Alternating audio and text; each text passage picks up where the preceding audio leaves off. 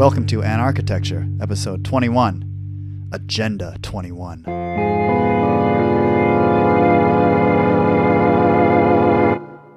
A quick audio note I've got a new recording set up, and when we recorded the intro to this episode, it turns out that my main mic wasn't recording, and the audio that got picked up was on the built in mic in my PC, which is halfway across the room from me. So my audio quality is not so great, but that's only for the intro portion. So once the main episode starts, the audio is much better. And the nice thing is that our official policy up till now has been that any and all audio problems are the listener's fault, because really you're just not listening hard enough. However, as you'll hear in this episode, we now have a new scapegoat for audio problems and really any other problems with the podcast. And this is none other than Dark Tom Woods. Who or what is Dark Tom Woods? Tune in to find out. This episode's a little different than some of the other ones you've probably heard from us. We were invited onto the Friends Against Government podcast, which is a comedy podcast by Car Campit and Birdarchist, who are libertarians and caps I think Carr might be like an agorist or something. I don't know. I, I can't keep track of all the uh, all the different intersectional identities in libertarian politics these days. so they've had their podcast for about a year. Carr was actually one of our first followers on Twitter. He used to uh, post our stuff way back when we first got started. So he's OG with the anarchy. He, he's the one. He, he made us. he made us what we are. That's right. We got the car camping bump.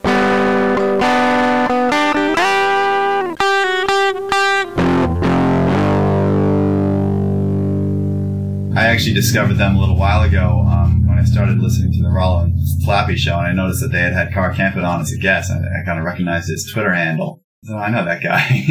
He's one of our guys. So I found out from that that they that they had started this other podcast, and so I've been listening to it pretty much since almost since they started. And it's one of my must listen podcasts every week because they're just hilarious. And you'll see in this episode that the way these guys get each other going it's just it's just a riot. Yeah it's it's definitely a, a guilty pleasure. Yeah yeah. And don't get me wrong they're they're serious thinkers you know these guys are not dumb. Yeah they know this stuff. But they're very good at kind of playing dumb. And just just acting like idiots and uh, and having a good time with it.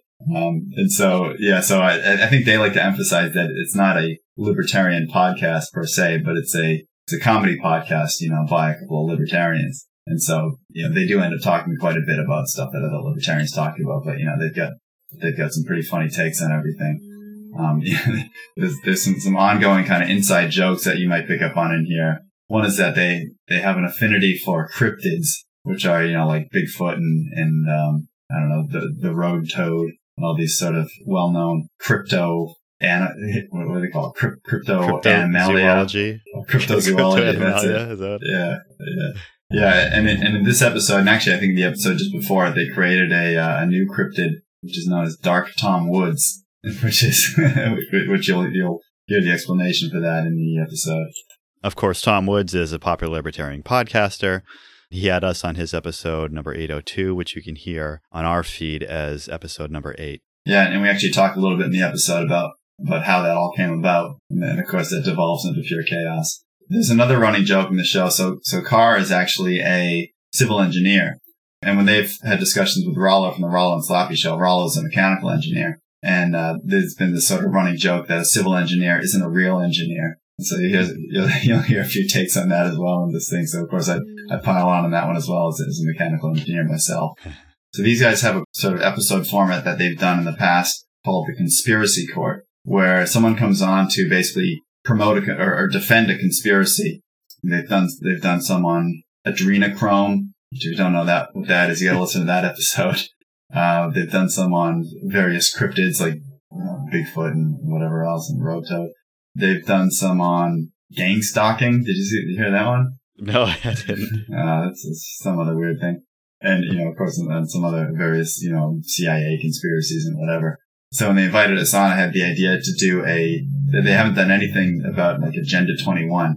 So when they invited us on, I had the idea to do an Agenda 21 conspiracy court because that kind of really is right up our alley in terms of the things we talk about. And it's also, of course, a, a juicy conspiracy for them to sink their teeth into.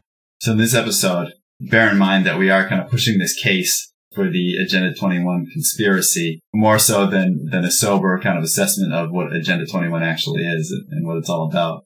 We're planning to release a separate episode on our own feed where it's just the two of us taking a, a bit of a closer look at Agenda 21 and, and going over some of these themes with a bit more of a sober approach to it.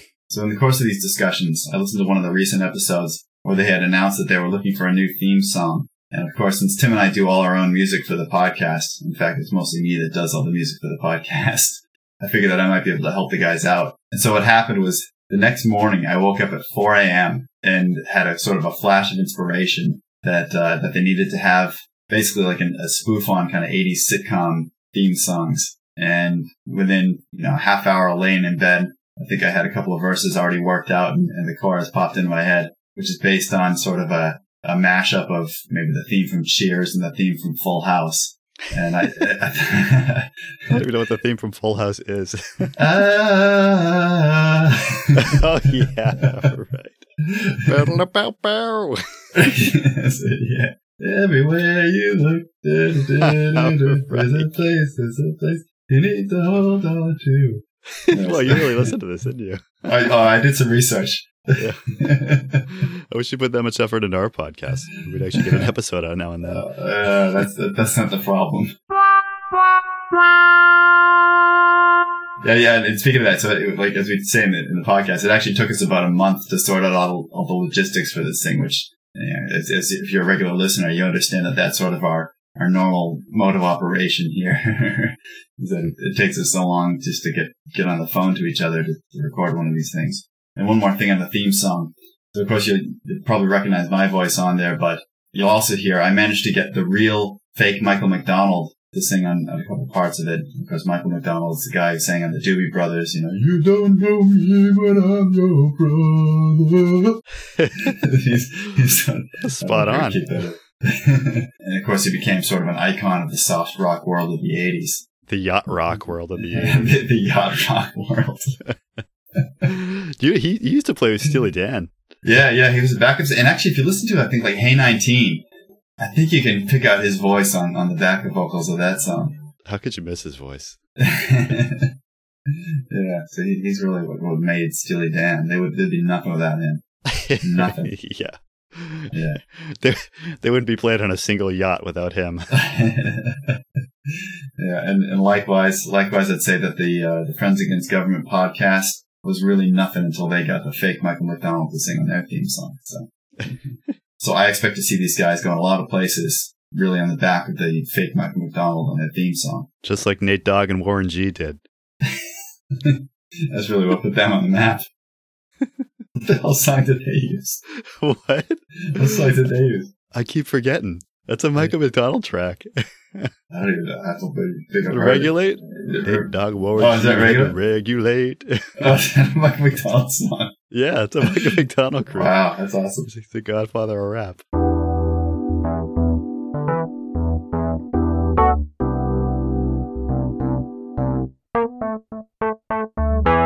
Now, please bear in mind that the Friends Against Government podcast is not suitable for work or really for any self-respecting human being.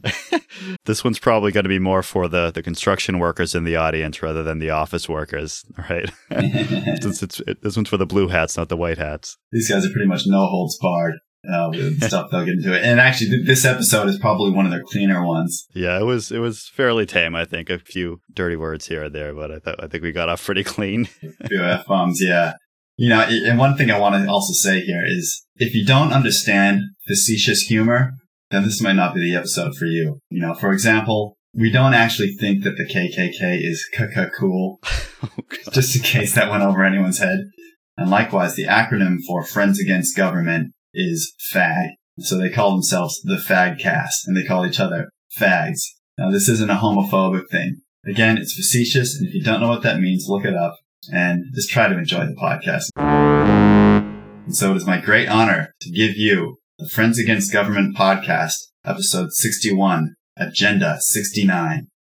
Sometimes you might feel trapped between the right and the left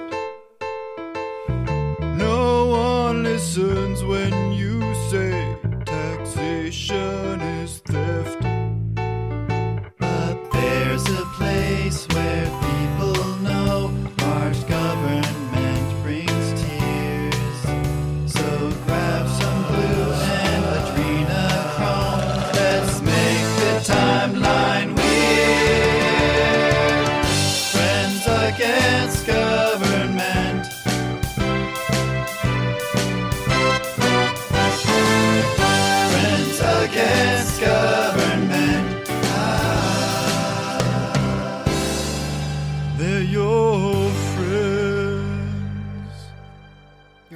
best friends. Speaking of which, when when is y'all's next episode coming out? It's been Yeah. months. Yeah, that, that's a perennial question for us. Yeah, yeah. Well, you guys put so much Or- effort into it. Like or- everything is so heavy. Like it's so. It sounds great. It's just. Yeah. It's it's like really edited and really. Thanks. You know, it Yeah, sounds like a lot at- of work goes into it. We're on like the Dan Carlin release schedule. Yeah.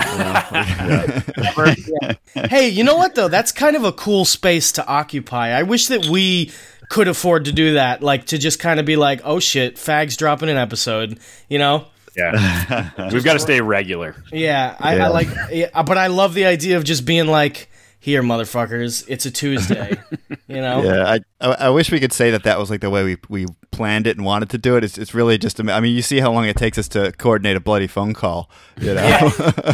Yeah. Part of that's on usually Bird. takes us about usually takes about four phone calls to actually get an episode down. So yeah. Well, one of you, one of you's down in Australia. One of you's in uh, New England. Is that right?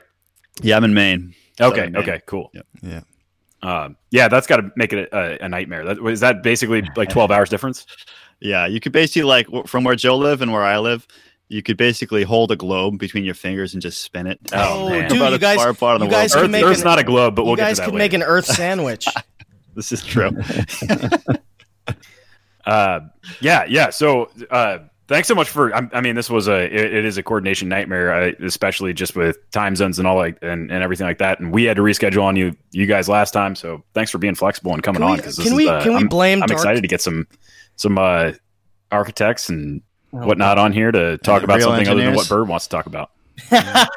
can we get like um can can we get can we blame Dark Tom Woods for the problems of this episode as well or We've created a mythical creature, Uh-huh. uh, like a, a magical creature, and Yeah. it's Dark Tom Woods, and he's the gremlin of all gremlins amongst the libertarian community. yeah Ah. and he will just- receive our ire for ruining our episode with Mark Claire. yeah he deleted our episode with Mark Claire he made it very difficult for us to call one another uh, in fact I think I think I would even blame Tom Woods for you being in Australia in the first place Probably that's pretty probably the where the reason blame I'm lies. here. I'll go all the way back he, he went there looking for freedom. Yeah, I, no, I, I I listened to one of his uh, one of his marketing seminars, and it inspired me to move to Australia. Did it really? No, Oh. my wife's from, my wife's from here originally. Man, I bit hard on that. I was I that hook was like lodged. I'm looking at it I'm like wait a minute card Dark Tom Woods isn't real why would he have no, he said Tom Woods. Did you say Oh. Dark Tom Woods? well it could have been Dark Tom at the time Man, I probably would have bit either way. It doesn't matter. Uh, I got a bridge to sell you. Speaking of bridges, yeah. Let's talk about the I, bridges. I, guys, I got to tell you, I don't know anything about architecture, civil engineering, or other real forms of engineering. Uh, so you guys got to walk me through this one, the whole thing, the whole deal. are you, are both of you guys still practicing architects? I, I am a, a practicing architect. Um, Joe is not. Joe is a, an Yeah. engineer. That's Uh, right. Now I rem- feather. I remember Yeah, you guys I'm a- going over that early. Like you you were an acoustic acoustical engineer or something? No, No, Joe, well, tell him what kind. Tell him what kind of real engineer you are. All right, all right. So, so here, here's my here's my progression. So, I, I studied mechanical engineering. Okay. got a, you know, bachelor's in that. I spent eight years installing audio video systems in planetarium theaters. Okay, Around I vaguely remember that. Um, yeah, and my, my claim to fame is that I installed the a system on the Queen Mary two cruise ship, which is Oh, like, on the at Niagara time- Falls? Uh, th- no, that was the, the Queen Mary two is at, at the time it was built. It was like the biggest one in the world. Oh. Whoa. Um, That'd be funny if it was at Niagara Falls and it was so big it just took up the whole thing and just walked just, onto like, it and sat like there. walked up to the falls like wow I'm, I'm, I'm on a boat circle. but it's just Um, perfectly circular and can rotate in the pool there. yeah, that's all it does. Um, yeah, and then and then for the last uh, almost ten years, I've been working um, selling power stations down in Australia.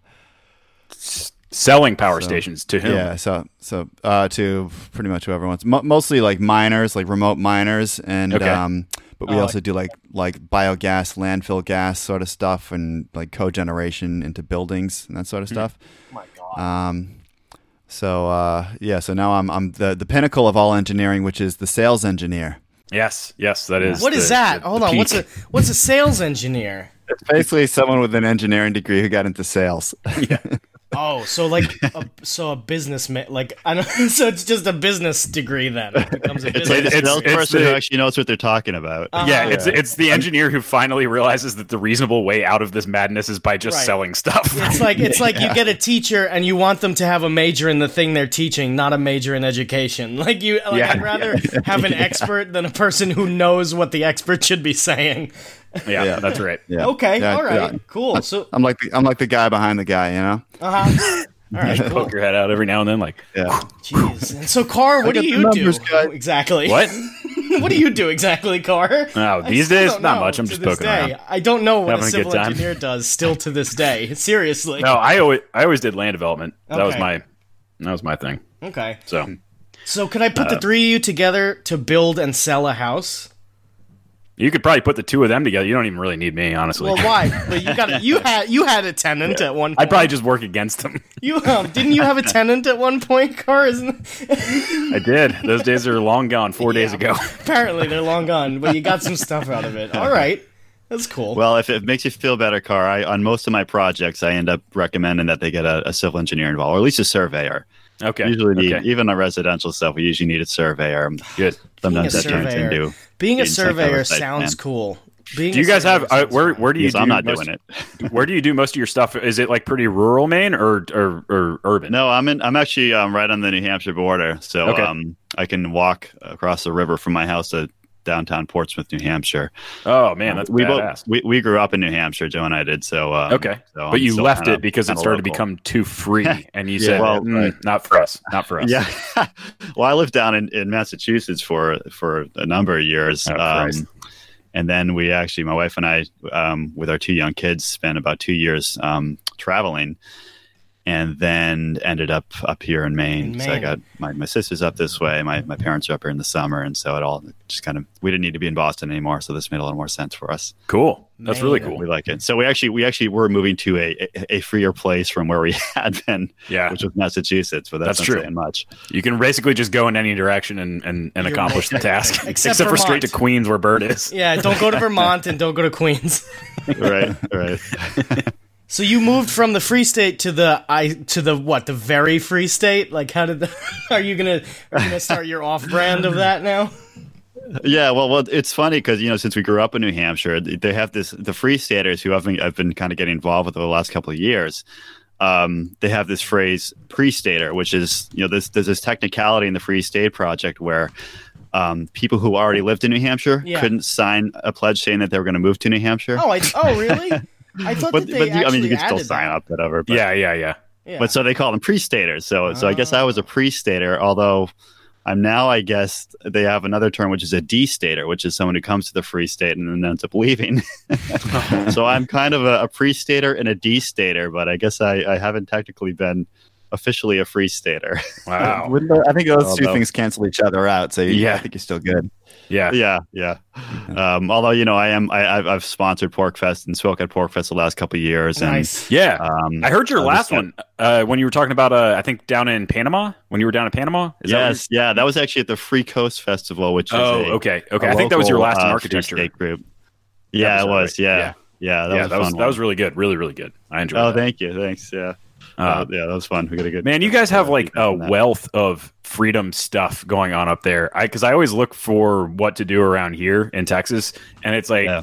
it's in one sense Texas does have some kind of spirit of freedom, but in then another sense they just really don't. Like it's kind of like the bad right wingy stuff, Yeah. and, uh, and we just don't have a good freedom festival or liberty festival or conference or anything like that unless i'm dra- like crazy overlooking something i know i know the mises institute does stuff down near ron paul down in lake jackson but uh, nothing like PorcFest or, or something like that. frequent, but don't you guys usually host the LP convention?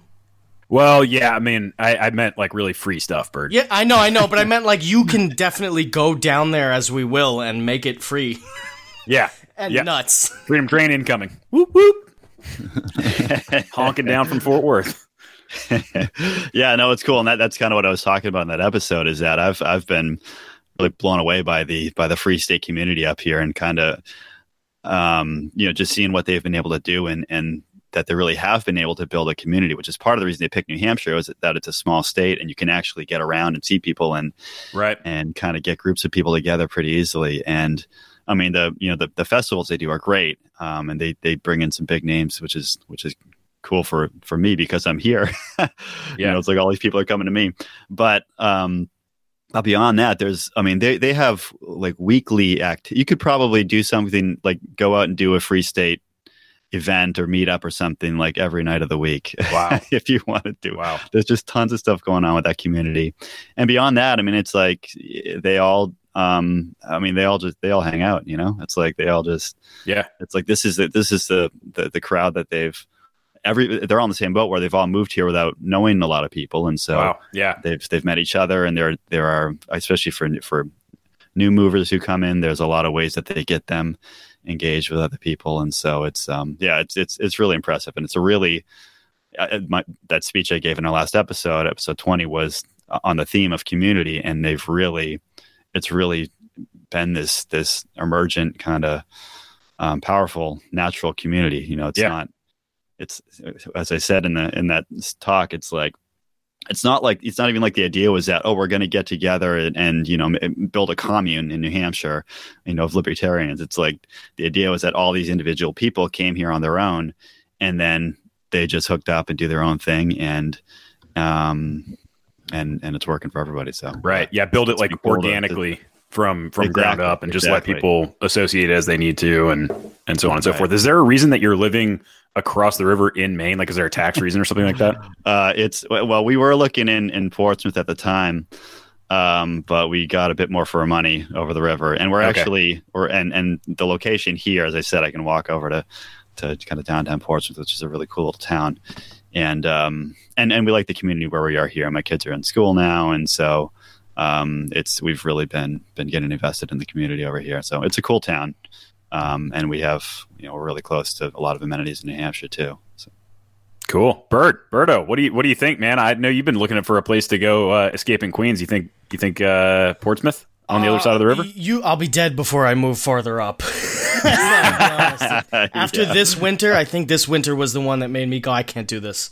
Yeah, you guys are still getting slammed, huh? Ridiculous. I think we we got snow two days ago, and now it's like 50 degrees out. It doesn't make sense anymore. You guys get a lot of snow up there in Portsmouth? Um, it's been kind of it's been a this has been a weird winter. Like like Bird said, it's been a lot of kind of co- like super cold and then like pretty warm. And we've only had a, a couple of storms. It's been really kind of sporadic, but um, we didn't get that much this year. But I will say that that about five years ago, when I was living in Boston, we had in the month of February we had three storms where we got a total of about eight feet of snow. Jesus.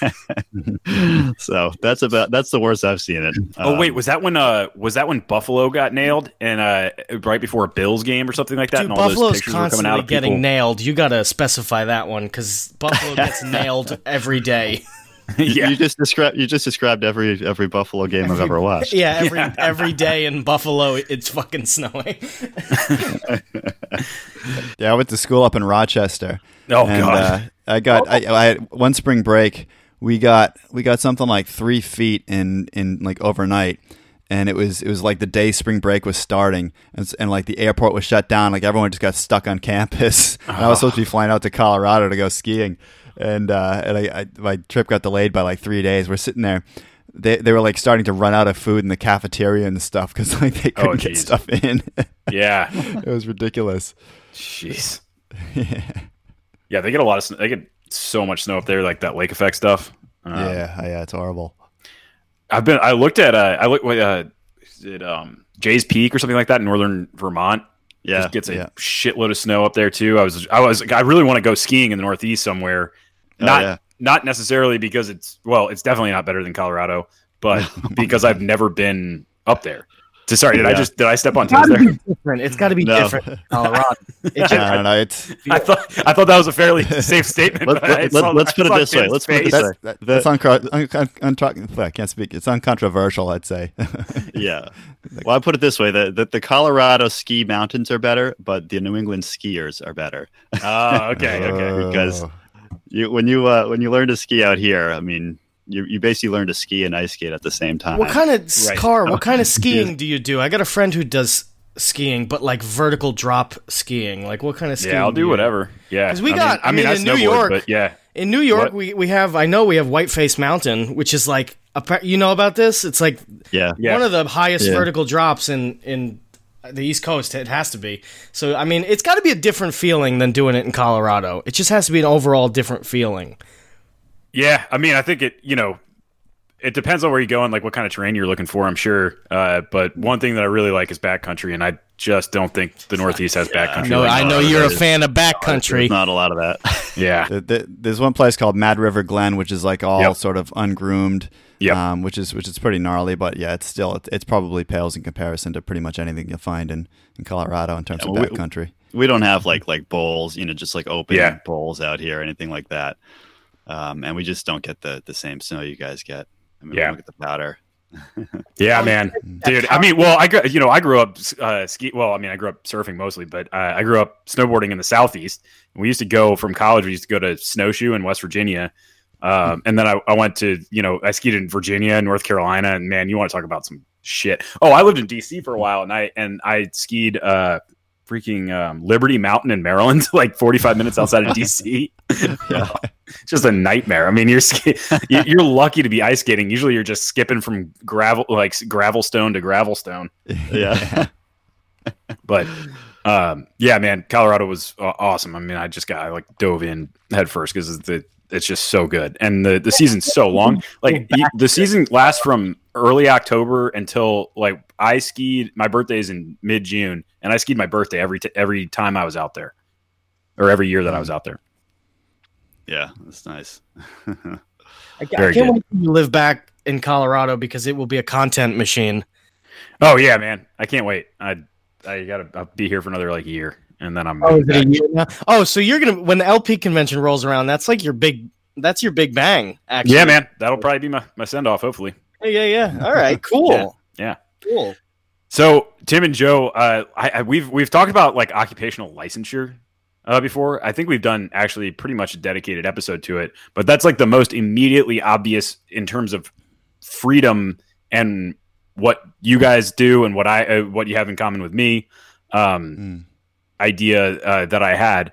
Um, I don't know if you do. You guys have anything specific that you that you were looking to talk about, or anything like that, or just shoot the shit and bash the Yeah, state? well, we've so we've we've prepared a uh, a case to uh, to prosecute the Agenda 21 conspiracy. oh, What exactly is forgot that? about that? What exactly is that before we start? Because now my mouth is watering. Okay, yeah, I'm frothing. What is this? What is, I didn't know there was a Intro, conspiracy coming. intro, it, Joe. You can't just So do this uh, to me. So so so this is this is a, a UN UN uh, agenda which was developed in the which came out in the what 1992, um, and it is nothing less than the plan to categorize and control every single resource on Earth Oh, this. by by the one world government. Yep. Oh, I know Yeah. about this. Yeah, I do. That so that's that's what it is. Okay, are we gonna, are we are we just gonna set up a conspiracy court real quick? We should set up a conspiracy court real Let's quick. I. I actually wanted to ask these guys about some other stuff, but Jesus, I didn't Yeah. know we were doing conspiracy court. yeah, yeah. Just Oh, table can- that. yeah, yeah. Let's hear some of that, and then I want to. I, I need to ask you two questions after we're done, but I, I, I we need to hear about this one. Set this yeah. one up. Okay, okay. Sure. So, so all right. So, uh, uh, uh, I'll just reassume my role as judge. How about that? And Yeah, then, judge. Oh, I didn't know. Oh, this is exciting. I didn't. yeah, okay, I'm fine. back. Uh, back. I'm I'm defense over here. You'll be the judge. Yeah. And Joe and Tim are uh, the prosecution. Uh, yeah, I think we might have flipped that one the wrong way, but Yeah. who gives a shit? All right, Joe, take it away. What do we got? What do we got? What? Uh, who's who's the perpetrators? What what kind of evidence we got? Give like give us a rundown, or Tim, who, whoever you know, hot right. potato.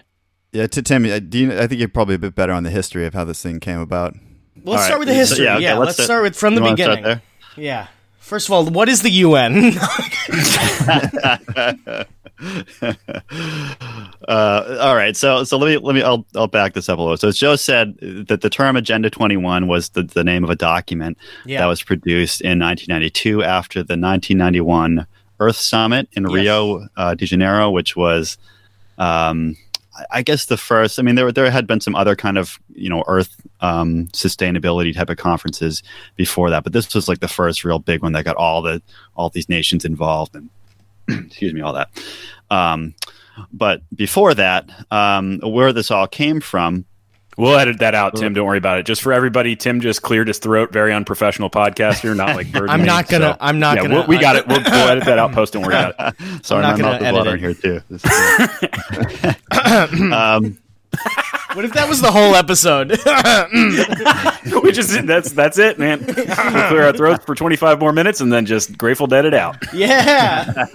Can we do an episode like that one day, please? yes. Oh, what a all right, so so the uh, where this all came from. I'll, I'll why don't I go backwards in time here? So Yeah, why not? We had this, this Earth Summit. yeah. Um, before that, in 1987, um, there was a document, or there was there was a, a commission, or I don't know if it was an event or what, but something called the Brundtland Commission. The what? Um, Brundtland. the Brundtland Commission, All right. named after someone named Gro Harlem Brundtland. that is a um, powerful name. Oh yeah, that, was- you got to know was- about that dude in particular. He was an interesting Yep. guy. Wait, it's what? So it's Gro Harlem Bruntman? Yeah, it's G. His I, I remember this distinctly. His name is G R O space middle name. I think it's his middle name. Uh, it's actually a, a woman, isn't it? It's a woman. Yeah. It's a woman. It's a woman. That's insane. G R O G R. Because you Can know we- how the all right, Dutch. Listen to me, Carr. Listen to me. You know how the Dutch that. do. You know how the Dutch do. I think she's Dutch. She probably isn't. Jesus. Grow. Yeah. And then it's Harlem, like the town. right. and then it's yeah, Brundtland. It is a, a dick out type of name. Yeah, that's on the tip. I don't know why. I think I know this because she's is she not the director of the? Uh, she was the director of the World Health Organization, right? Uh, do you know Joe? What I don't- Well, let's put yeah, it this way. Her one, her one claim to fame that that's probably relevant to what we're talking about is, at one time she was the vice president of the World Socialist Party. Oh, Oh yes, man. that would make And so sense. why she was the health so this- minister? yeah.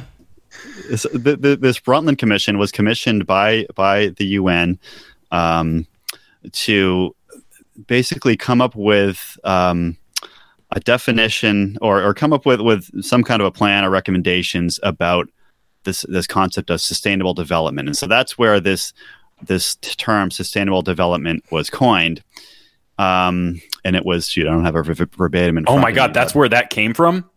yeah. The so Oh, and the definition is um, it's the ability to meet the needs of the current generation without um, without sacrificing the needs of the of future generations or something like that. thank you Oh, so capitalism. right And Dude. so I'm just having like. I, I, like flashbacks to so many meetings where I'm listening to city officials tell me like sustainable development, sustainable Dude, development. if you Uh, think if you think this taking my construction documents and just lighting them on fire. yeah This, this, this is going to be It is this, bad. this episode is going to it's going to be a world of hurt for you, Carr. Either that or, or some sort of vindication. if you think this UN shit is bad, you gotta listen into some of the fucking international relations conferences where they t- where they talk about b- uh, bombing people for freedom. well we'll get to that that's all part of agenda 21 so Probably. Nice. Ev- everything's part of Agenda 21. Even Michael Jordan. Yeah. I wonder if the Saudis. No, he was 23. this. So- Let's see.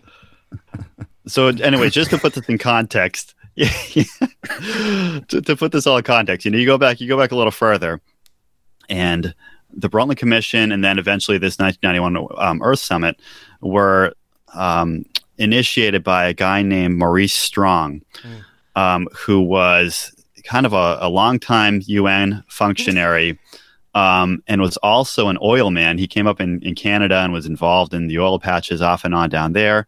So he kind of alternated throughout his career from being this oil magnate and being, um, you know, the the guy who was leading the sustainable development movement throughout the world, which is a little odd, but. Um, anyways so and he kind of you know of course growing up in oil and everything there are there are associations there with the rockefellers i don't know how Oh, yeah, right. you want to go into all that stuff but a lot of the the mentality that i think led to this point in 1992 where they put this document together um, you know has its kind of has its beginning in some even uh, all right well just just to put it out there you, you go back to like the eugenics movements of, of Oh uh, yeah, like the know, 20s and 30s and whatnot. Exactly. So so the idea there is that you know that that certain that people you know humans are somehow a problem for the earth or certain humans let's say are a problem for the earth and the way to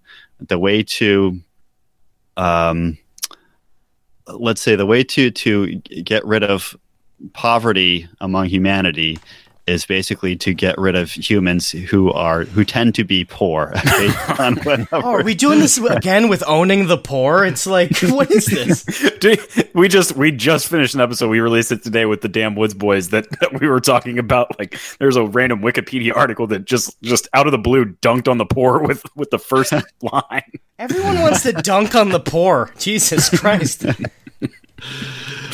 Uh, that's that's just wild. yeah. So so I mean anyway. So so that you know that'll happen. Hold on, hold on, hold on, hold on. I, I'm not I like the idea of like everything's relative. So if you get rid of all quote unquote the poor people, then just the next people uh, down the chain are now the Are poor the poor people. people, right. like it's like if you, we just added uh, what if you just added a million new people that were even poorer than the poor right now then you then you get rid of those poor people because they're no longer poor That's a good Oh, idea. well, this is this is what's what's crazy about it is I mean the, the, you know you can read into it whatever motivations you want, but you know there's this idea that there's this idea of kind of perfecting humanity, right? So that that you're you're somehow and this get all the eugenic stuff with birth control and stuff. It's that they're, they're trying to get people who let's say haven't shown um, that they can be very productive, you know, w- within humanity um, to not reproduce as much because they think that there's you know that was that was all the eugenic stuff of the 20s and 30s right, right, yep yep which which and you know this wasn't like uh, we don't have to get into too much but this wasn't like this crazy theory back then this was like mainstream No, yeah, it was Mar- Harvard Margaret Sanger. professors and stuff. yeah exactly yeah yeah dude I mean- and and and we don't we don't dip our toes into this topic all that often thank fucking god I was gonna hate say it, you better but, have your uh, hands on the wheel to shift right away from this topic. yeah once, it's, once you're finished But, dude, saying what I you're was- saying, I was presented recently, and I know that everybody, like every, a lot of people listening to this are like, "Yeah, no shit, you idiot." But I was presented recently with like the racial breakdown of abortions and stuff like that, and I was absolutely fucking blown away. oh yeah, Blown away. yeah. Yeah. I mean, I don't know it's why wild. people say so hard that Margaret Sanger wasn't like a awful racist, uh, but she was like an open and avowed member of the of the of the eugenics community. It's like yeah, uh, in the twenties, you didn't have one or the other. right. It just it was the, just the same thing. Yeah. Yeah. Now we yeah, shift. there's a lot of fucking crazy. now we fly right away Didn't she- from that. Didn't she speak at some KKK rally or something like that? I would not don't doubt know. it for a second, especially since in the 1920s the KKK was like like Cool. The Democrat popping. Party. Yeah. They were cool. Well, they were the Cool Klux Klan. Oh God. K- 1920s KKK. Carr says is cool. Cool. cool. The Ku Klux Klan. Oh Christ, that's the name of the It's like in my Twitter bio. Sneak that in. See how You're long it taking takes the to just joke way completely too. explode. You're taking the joke way too far. Yeah. Jesus. Maybe I'll experiment uh, with like time periods. Like I'll slip it in for like four minutes one day, Oh, and then maybe God. five minutes the next day.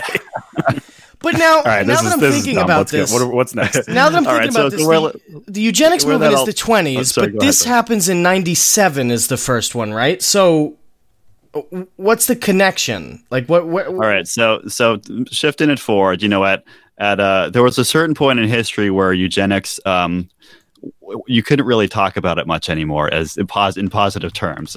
Yeah. let's just say, um, probably probably so somewhat after uh, 1940 to 1945 in Germany. around, Yeah. around then, yeah, Thereabouts. give or take, yeah. and so so, uh, however, there was still some of this mentality out there, um, and. Part, guys like again some of these Rockefeller guys like you know David Rockefeller and I don't know who these all these guys are, but um, they would have these conferences about it wasn't about eugenics anymore, but it was about population and that population growth was seen as this big problem. Um, and y- you have, um, well, let's just say you, you have people kind of coming in and they're not talking specifically about which parts of the population we got we, we want to get rid of, but they're saying we've got to stop like this this growing population um, in the world. So that was that gets into like the 1970s with like um, the Club for Growth. Um, uh, was it the whole peak oil um, hype, Yeah. um, theory that came out that came out then? Um, Yeah, And then at Paul the same time- the population bomb. yeah, exactly. Yeah, Paul Ehrlich. Yeah. Oh yeah, Um, early, yeah, yeah, yeah. So this was a big, and again, a big kind of widespread fear and widespread topic of discussion, kind of in the 1970s, was was slowing down um, population growth out of fear of of uh, kind of a lot uh, overuse of of resources, right? Exploiting resources, overexploiting resources. Yep. Uh, all that. Yeah, kind of it's basically you know like neo Malthusianism, Right. So so Malthus was the guy that came out with the original idea that that population grows exponentially, but um, you know, res- like say agriculture, resource production only grows linearly, Mm-hmm. and so you know, so it was it was destined to um, to outstrip the Earth's resources at some point, and then this is. It's the argument really hasn't changed much since then. Have you read or been exposed to or read any uh, Robert Zubrin? No, I don't think so. Okay, he he had, he uh, had some great commentary on that. I don't agree with him on a lot, but uh, he wrote uh, "Merchants of Despair." Um, Oh, okay. uh, so, I, and it has a subtitle, but it was really really interesting. Mm. Talking about how like anti-human all of like a lot of those theories were. Yeah.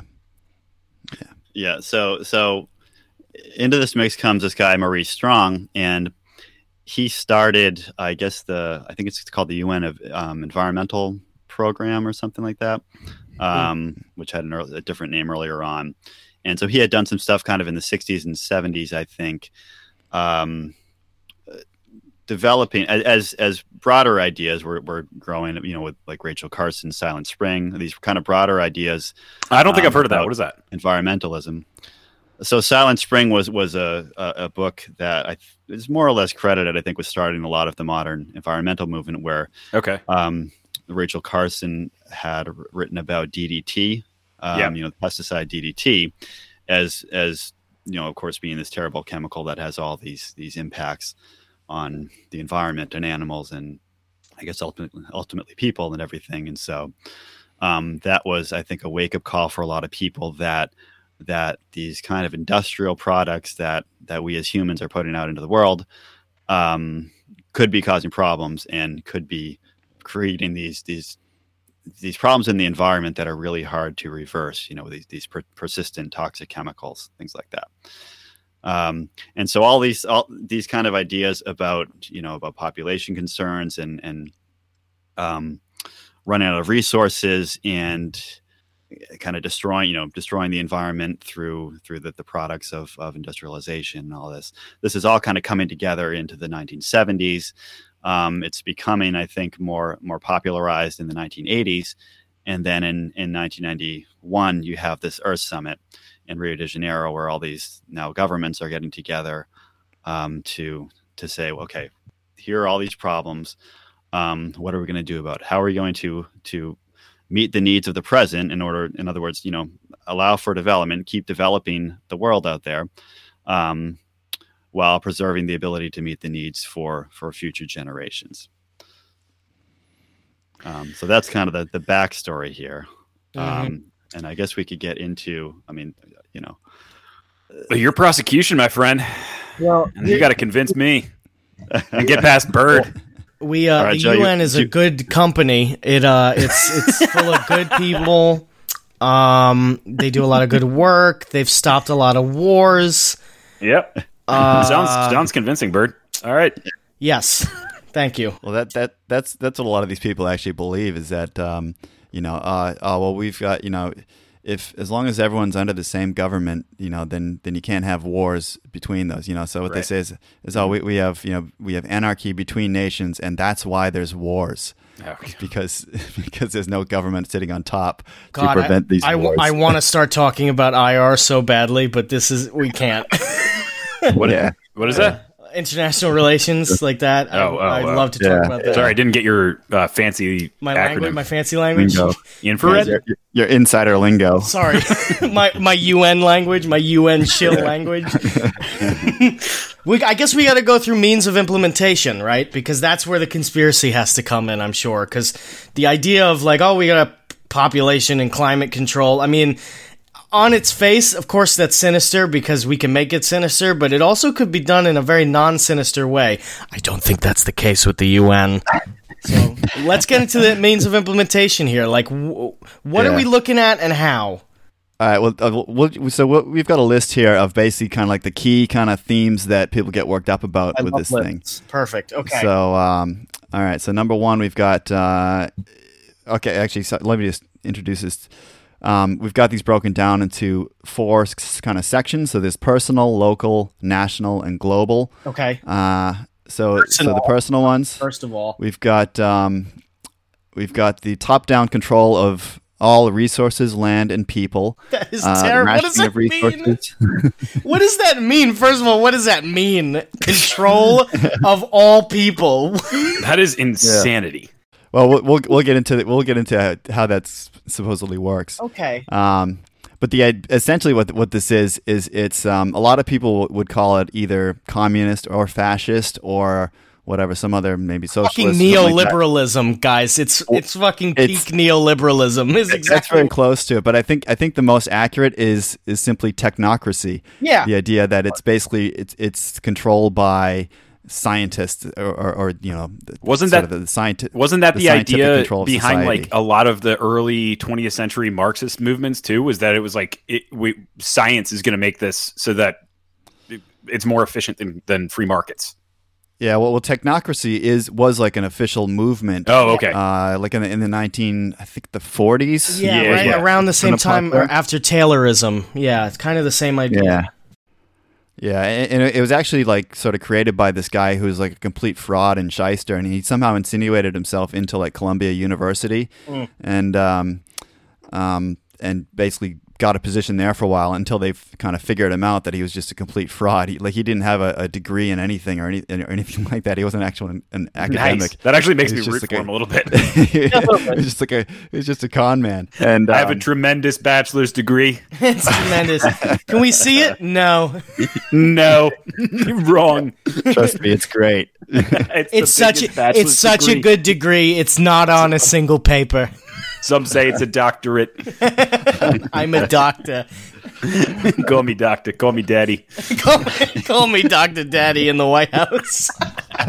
That would be a great executive order. I think I would support. is if everybody had to call Trump daddy. I like the executive Like the orders when it's just floor, like it's like here's what I want to like- do. like, it's ridiculous. Uh, daddy. Daddy Don. It would be great if he just completely owned the country by making all the people who don't like him it's illegal not to call him daddy. Call him daddy. it, it would only be it would only be if you don't like him. yes, yes. it would be so terrible and yet it would be hilarious. Dude, I would I would love it. I would support that. I would support that executive I would support order. total fascism for the lols. fascism, but ironically. Oh god. yeah, that whole technocracy and Taylorist shit, like y- you're right, Carr. Like the Marxists tried to science scientificate all their ideas too, but let's not forget that uh, when neoliberalism hit, it was all about technology. It was all in on maximizing efficiency and just promoting this strange anti-human utilitarian framework. It's very strange.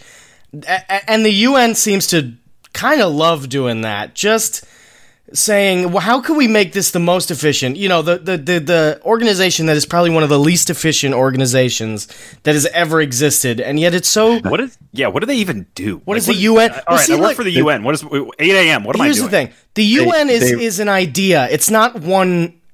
It's not one thing, right? So if you have, if I had to point at the UN, I'd point at the Security Council because ultimately they make the big decisions we all hear about. But Yeah, the but there's other is people there, right? Like, what are they doing? 8:30. 8:30 rolls around. nothing. I mean, there there All right, not so isn't one UN, No, right? There, there's well, let not me one office. I can tie this in here to, to this whole you know this whole um, web that we're spinning. Yeah. here.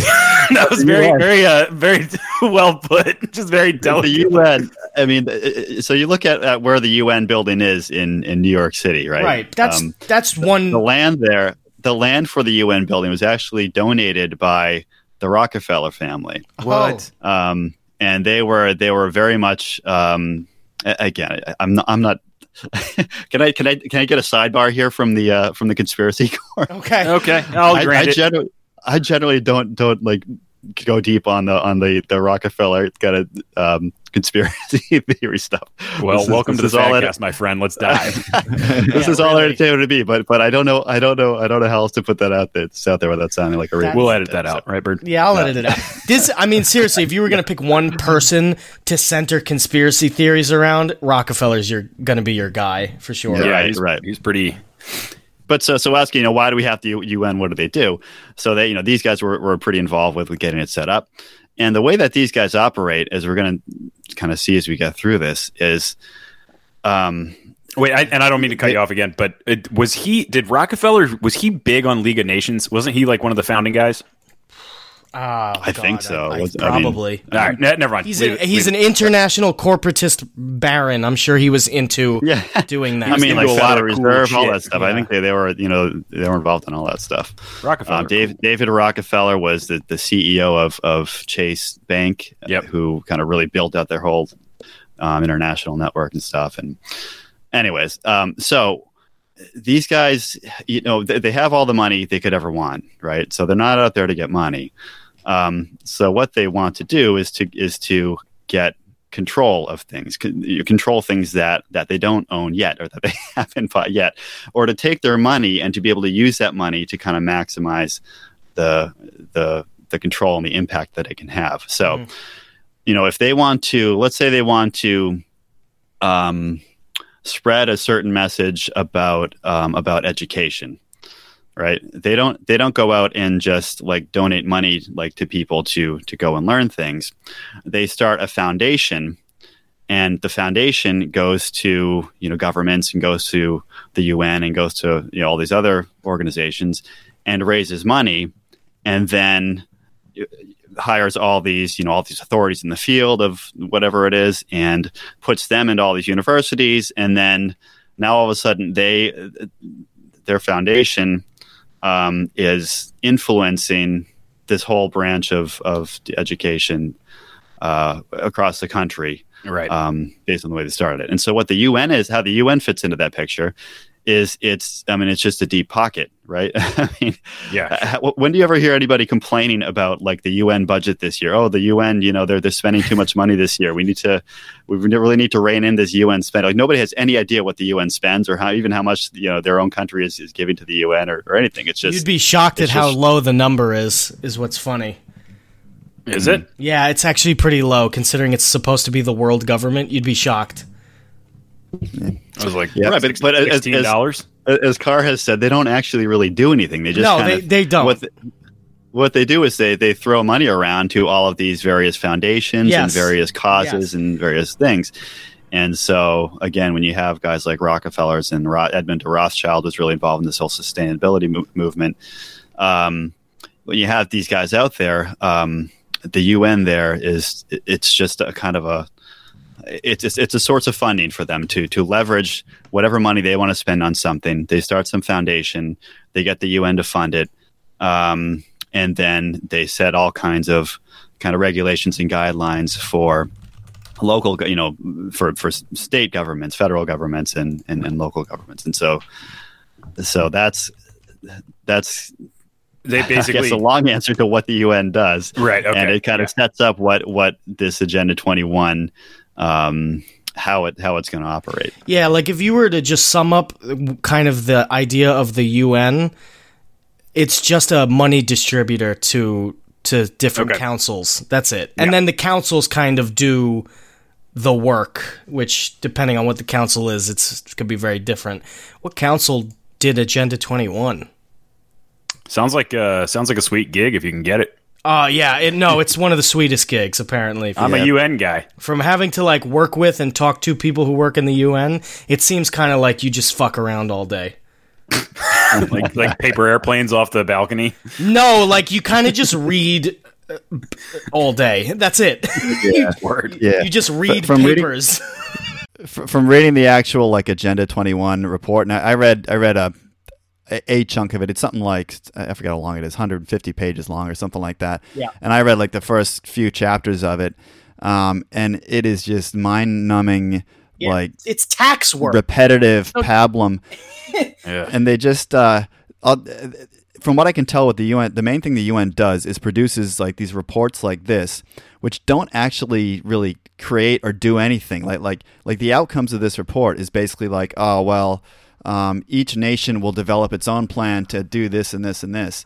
And like so, so if you're fishing through this thing trying to figure out, oh, okay, well, well what's the actual plan for implementation here? It's not actually really in there. Oh, okay. It's, I mean, there, there's sort of have- guidelines and They don't have any legal authority to like uh, punish you for not doing it. They don't have any legal authority to tell you how to do it. It's just this is what we found. Do this. Yeah, yeah, but but the thing is, is that so so based on that, what they say is, oh well, this is a voluntary a voluntary agreement. Right. You know, so so it's you know this all this stuff about one world government is is is bullshit because you know we've got you know it's it's completely voluntary. Yeah. Um, but the thing is, is is okay. It's it's voluntary for like individual nations to sign up to it. But once you, once your individual nation signs up to it and starts implementing it, that's not voluntary for you as a citizen. is Yeah, right. or or your local council signs up to it or whatever. Yeah, they're Um, influencing direction without actually having to defend it. Almost like they Yeah. they're just they they're like a big branding agency and just dic- try to influence behavior. Like a I don't know. Uh, yeah, yeah. We'll we'll get into kind of how how this thing gets rolled out um, in, down to these kind of local levels too, and that, that's um. I'll, why don't I why don't I continue through our list here to see if we can get to number two, Sure. and then um, I'll do everything I can to stop you. I'm sure. so um, wait, what was number one? Can we recap number one? yeah, yeah. What's the, what was number one again? You guys are architects, right? I mean, I remember. I just want the. I just want everyone to know. Number one, we're ending it now. Is Yeah, yeah, yeah. So number one was was basically the top down control of resources, land, and, people, control of all and people. techno- essentially implementing a, a, a technocratic world government, Yeah. more or less. Good. Sounds good. We've got a good start. This doesn't sound like Yeah. a Yeah. conspiracy yet. Judge, sounds great. Judge, you're ruling so far. Fine. Okay, Yeah. good. Let's keep going. All right. So number two is uh, this. This is more of a how are they going to do it? So there's uh, th- they want to monitor, surveil, and control every every activity. So that this this is where you get into stuff like smart meters, um, you know, car car tracking, like car you know vehicle mileage tracking. You hear or- that or- car? Or you know transmitters in your car, that sort of thing. They're they're Uh, coming smart- after you, buddy. Yeah, me specifically. Yeah, car tracking. Yeah, they're coming right after you. That's, it. it. That's it. Um, smart cities where they've got sensors, every, sensors and cameras and stuff everywhere with some sort of you know Yeah. AI behind it to, to analyze all the data. Um, so that's uh, that, that that's kind of number two, you know, and, and that that's kind of where where the you get into a lot of these privacy issues and all this stuff. I mean, I've heard stuff about where I, I think I was listening to Alex Jones one time, and some lady calls in and, and talks about how so, you know some guy comes to put a smart meter on her house, and she like chased him off with a shotgun or something. Oh my like God. that. She's like, "You're not, you know, you're not putting that thing near my house." Which, by the Um, way, as, as far as I know, the smart meters that are out there nowadays, it, it's still a one-way street. I mean, wh- what they have is like I put solar panels on my last house, which we talked about in one of our episodes, and um, it's you get this meter that's it's it's a net meter, so it Mhm. it, it measures what's going in and what's coming out in terms of the energy usage. But it's not like they can like flip a switch and like and kill the power to your house. Right, right, yeah. Yeah. But, well, well know, sup- that- supposedly, like, what they say. I mean, that, that that's one of the big fears is that okay, you get this smart meter, and then it's got it's got some sort of kill switch in it, which is basically a circuit breaker. You Yeah. know, which will if they don't like the way you're using power, if you if you use too much power that month or something like that, they're gonna they're gonna shut off your power. Yeah. You know, or, or certain times a day, you know, when, when it's peak periods, they're gonna shut off your power. But Well, that's really think- that's really what these things are, and you probably know more about this show than I do. But but Yeah. a lot of it is is a lot of places you have like peak pricing on on power and stuff. So it's it's probably more getting a, a time of day recording of how much energy you're using, Yeah. rather than Yeah. a once a month check on that on the total. Well, I mean, the I mean the concern, just overarching in general, is I mean, if you look at some of the things that have been implemented or they're trying to implement, I don't know if they're successful yet, but in China with the social credit score programs and stuff like that, and mm. and integrating that into these programs, it may be a long way down the road, but that's like really, really fucking concerning. On the other hand, I mean, as technology is growing, like when you were talking about solar, I've been a big fan of solar my entire life. I actually had like a little solar setup when I was a kid um, out on the like roof outside of my window, and it powered whatever. I had like a couple LED lights and a ham radio that I that I had hooked all up, um, and it was cool because I could you know operate when whenever the power was out, which was pretty frequently with storms in the southeast. And uh, the I just had to slip that in to kind of one up you on putting solar on your house. I was just like, yeah, I've been in it for a while, dude. Why don't you back Yeah, off? all right, all right. Give it to you. uh, but the like continued uh, dec- decentralization is such a buzzword now, but the ability to take yourself more and more off grid, quote quote unquote, um, is the natural combatant to a lot of that stuff. Like collecting rain, being able to collect rainwater. Uh, if you can go completely off grid solar, which just isn't there yet because storage sucks, but it, at some point there's going to be a breakthrough. There's going to be some kind of advance. Um, and then, you know, whether it's maybe satellite internet or I, you know, I don't know exactly what the solutions there are uh, that, that are the most robust, but being able to remove central authority um, from serv- like necessarily necessary goods and services is really, really critical.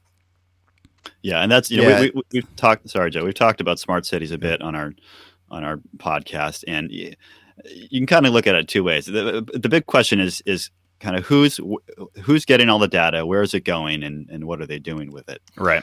Um, and for example, there's this one project going on right now in Toronto by a company called Sidewalk Labs, which is a sister company of Google. Um, and so, and and and the the residents there have been all up in arms, you know, about essentially privacy concerns because they're talking about putting you know sensors on park benches to see when someone sits on a park bench and Yeah. know, Right. and, and they, I've listened to some stuff with sidewalks. They, you know, there's some really cool ideas out there Right. but you worry about like the China example. Well, okay, so Google comes into Toronto and they develop all this this cool surveillance technology, and they have a really you know a really good solid you know they're talking about making the data open source and all this stuff and they come up with a good privacy regime there for for the data you know and then china picks up the phone and says hey google we like what you did in toronto you know can you uh why don't you come over here and see what you can do for us you know on our Right. 3 billion people and so that's where this stuff gets a little scary is that and, and you know again you don't want to be like a luddite but Right. and there there's definitely some value in some of this smart city stuff but um you know i think it's something you we got to be really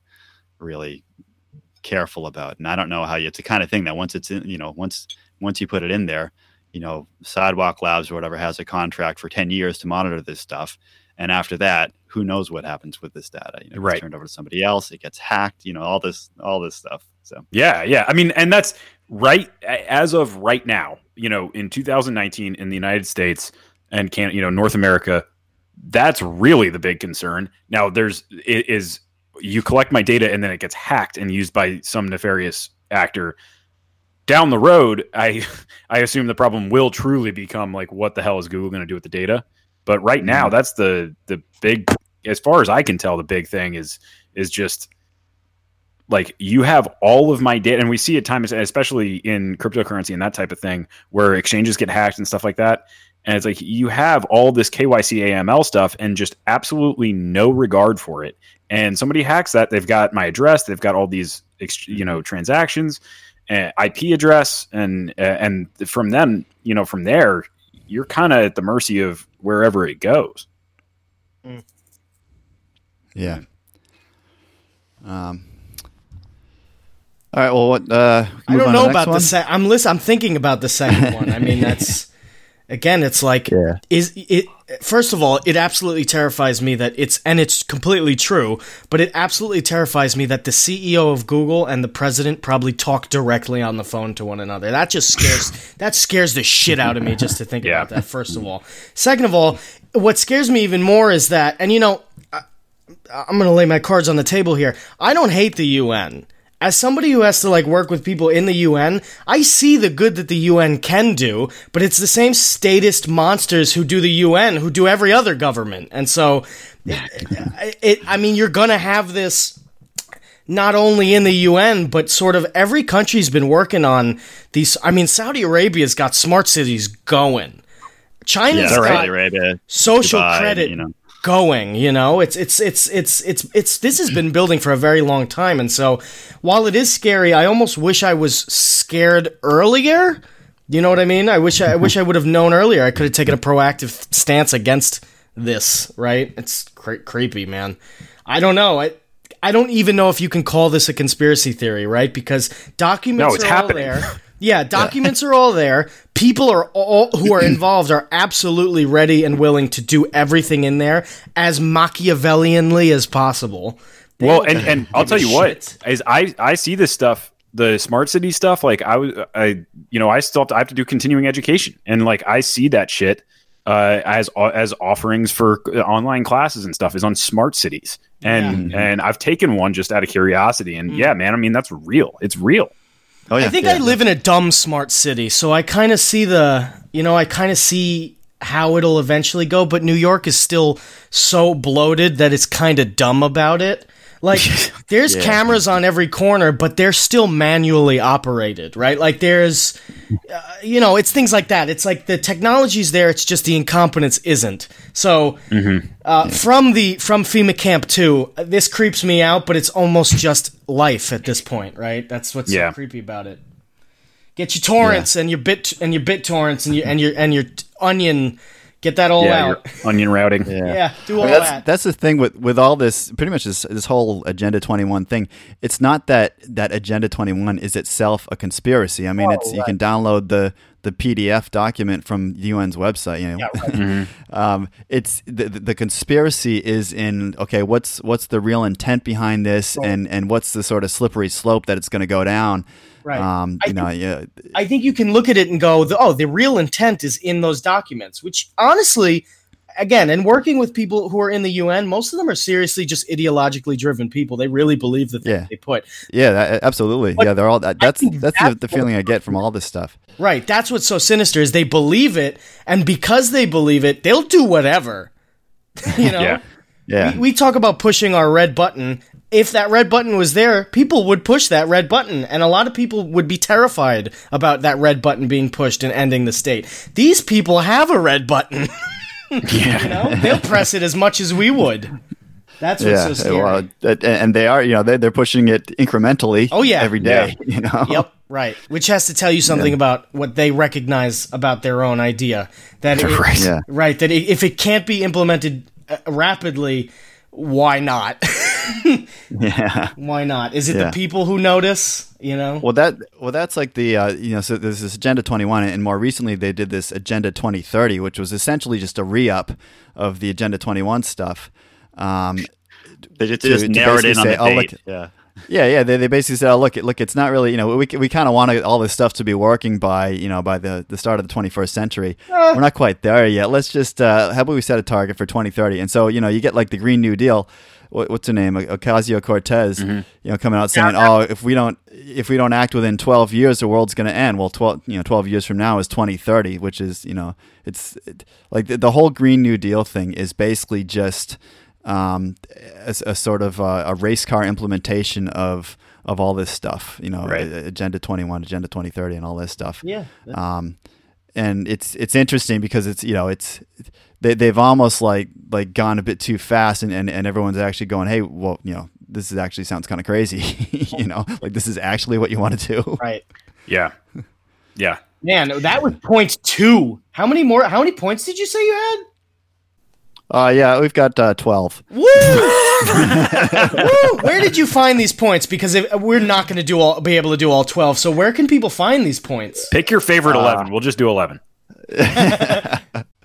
Well, look, look, I mean, we've they all kind of overlap and stuff a bit too. Yeah, so, they're gonna they're gonna start to um, as we as you, you go up the up the All right, let's here. as keep we, going. as Let's we keep going. three. But let, let's crank through. So, so the next one is uh, is of course one that uh, libertarians would be pretty concerned about, which would be like, you know, when they're building these these, these smart growth and smart cities and all this stuff, um, the idea of you know they'll be using eminent domain as one of their means to do it. great. You know, and, Yep. and and this is this is something that I think is pretty explicit in in some of the the doc, the um, the Agenda Twenty One documents and all this stuff. That's where the Um, fascism comes from. There it is. Yeah, it's it's it's eminent domain. Um, you know, it, it's stuff like like where they'll they'll kind of rezone your property so that you know the next time you go to, to do some sort of renovation on it, you find out that you can't do that because of you know whatever some some Right. s- new setback that they've put in or or zoning or or whatever. You know, Fuck, man. Um, don't don't talk about setbacks and zoning in this in this space. This is my safe space. Getting triggered. Joe. is that your trigger? Oh my god. you hear zoning view- and you just start like foaming sheds. at the mouth. Well, that's Yeah. what this. I mean, that, that that's that's one of these big. That's where you actually see some op- opposition to this agenda 21 at the local level. Is that people are coming out when when a town puts through some kind of new town, you know, town plan or or uh, some new zoning uh, zoning ordinance that you have. You have had locals in some areas coming out and saying, "Well, this is Agenda 21. I don't want you taking my property. I don't want you Mhm. taking my my property rights." Um, which Right. is which is the, what zoning is, which is what all these you know. and that's and you know that's something that I struggle with because that is the most I, I don't can I, I don't think that not to launch into it, but I, I just I'm not a political guy, and I don't think that the answer is pol- uh, is political action. But that is probably one of the m- most persuasive arguments to me. Is like ha- you don't realize how much, especially until you've been in that industry, you don't realize how much power the planning commission has, and Yeah. uh, and and entities like that, and that's truly local. Now, are you getting a paycheck, and are you you know? I mean, yeah, you're you're technically a part of government, but planning council you're meeting once every Thursday or once you know one Thursday a month or whatever it is and just voting up or down on shit. And um dude, they have so much power over local uh, over everything. Um that that is a really really great way to fight a lot of that stuff. I mean, not, you can't go through you can't because they'll because all the the municipality ordinances are already written. And so it would be you know, it would be illegal um to alter them without generally some kind of planning commission resolution or something like that. You could have said that a different way. It would have been funnier. It would be illegal to do that, you know? Yeah, I know it's It would- weird, it but would be I mean, illegal. yeah, Can you believe this? it is Ill- that, that was almost like Ron Paulian, Yeah, it, it is illegal. like a weird mouse squeal. illegal. uh, but Yeah, yeah, no, I I mean that's that's an incredible way to fight a lot of that stuff, and that's truly you're just really bare bones defending property rights. Yeah. Right. Right. Um, yeah, well, and that's that's one like one of the big things. This is probably getting into one of the other points here, so so we can we can kind of kill two birds with one stone here, not to uh not to offend any birds who may be on the call here. Offend them, Um, offend them. um, it is essentially the, the way the way this thing, whole thing gets implemented is that you have these local city councils basically working directly with with the UN or or, or taking on these sort of uh, planning protocols and stuff that have been drawn up by the UN. Um, and I, I think Tim, you've you've looked into like how what is it the APA? well essentially yeah i mean so so the way that that i mean we, we started going through the how this all got implemented and essentially you had this agenda 21 which put out this blase document that joe was talking about and then there were some other documents you know written after that. And then that started to i mean basically really just started to to influence um, the the discussions about i mean this idea of sustainable development was something that a lot of people latched onto pretty quickly especially people in the planning community um, certainly in the architecture world. Um, green building green design is is huge now it, that really all came out kind of Lid, the end of the Low impact design and all that shit. yeah yeah lead lid what you know Yeah, well, both lit, lid and lead. Yep. And so um so that's kind of how a lot of this stuff has come down is that again none of this like there's no f- federal i mean there are federal regulations related to a lot of this stuff but um, you know like bill clinton created some like new department for environmental something something that that was apparently based on this. Um but essentially these things all get these recommendations all get kind of written down and distilled down and you have organizations like the American Planning Association, who starts to really document and again put out more documents and recommendations for their members about well this is a this is how you this is a proper way to um, to handle a planning process within a town. When a town wants to go through and do a comprehensive plan um, you know these are the things you ask these are the things you should care about and they kind of direct that whole discussion. So that so that that goes kind of directly it kind of bypasses the federal government bypasses sometimes even the state government and goes right to the local where the local a local government will hire you know a planner to come in and put work with the town and they have all kinds of, of town hearings and meetings and and workshops and all this stuff to get people together to say what's important to you in this town? You know what are your value? And i've, I've gone to some of these um, um, just just in my own town you know locally just to kind of to see what the process is. And it's kind of thing where people write things down in sticky notes and they put them up all around the room and and then they, they take all that back and then they summarize it and they say this is what we've heard this is what we think your priorities are and they they spell out this whole thing. Um, you know that, that's kind of how the planning process worked. And then th- they eventually come up with maybe a master plan for the town that might have more or less detail whether it's it could just be a zoning type of things where they're saying this zone is going to be residential this zone we're going to allow multifamily this zone is going to be mixed use commercial whatever. Um, or it can get very detailed where they're saying you know this street is going to be designed this way there's there's um, uh, you know all these all these philosophies about the best way to design a street now to incorporate bike traffic and, and Yeah. buses and pedestrians and um, all that kind of stuff. They even get into architectural design, where if it's like a historic district, they'll say, um, you know, every house you have to have a, a gable roof on your house. You can't have flat roofs. Um, houses along this street are all going to have front porches and um, and be in you know have columns and what they can get very specific. Some of these design guidelines for the buildings that might eventually get built. Right. I don't these- I don't think mm-hmm. people realize that how insane the detail is on zoning and how to build a building. And, and Mm-hmm. I, that is something that I don't think that people that are not in that world realize. I mean, they they will they will outline percentages of window that you need to have showing on a certain side of a street, percentages of masonry, percent rhythmic rhythms and articulations, and and all of that all along the side of the building. And I mean, they will make it look uh, conform to the way that they want it to look.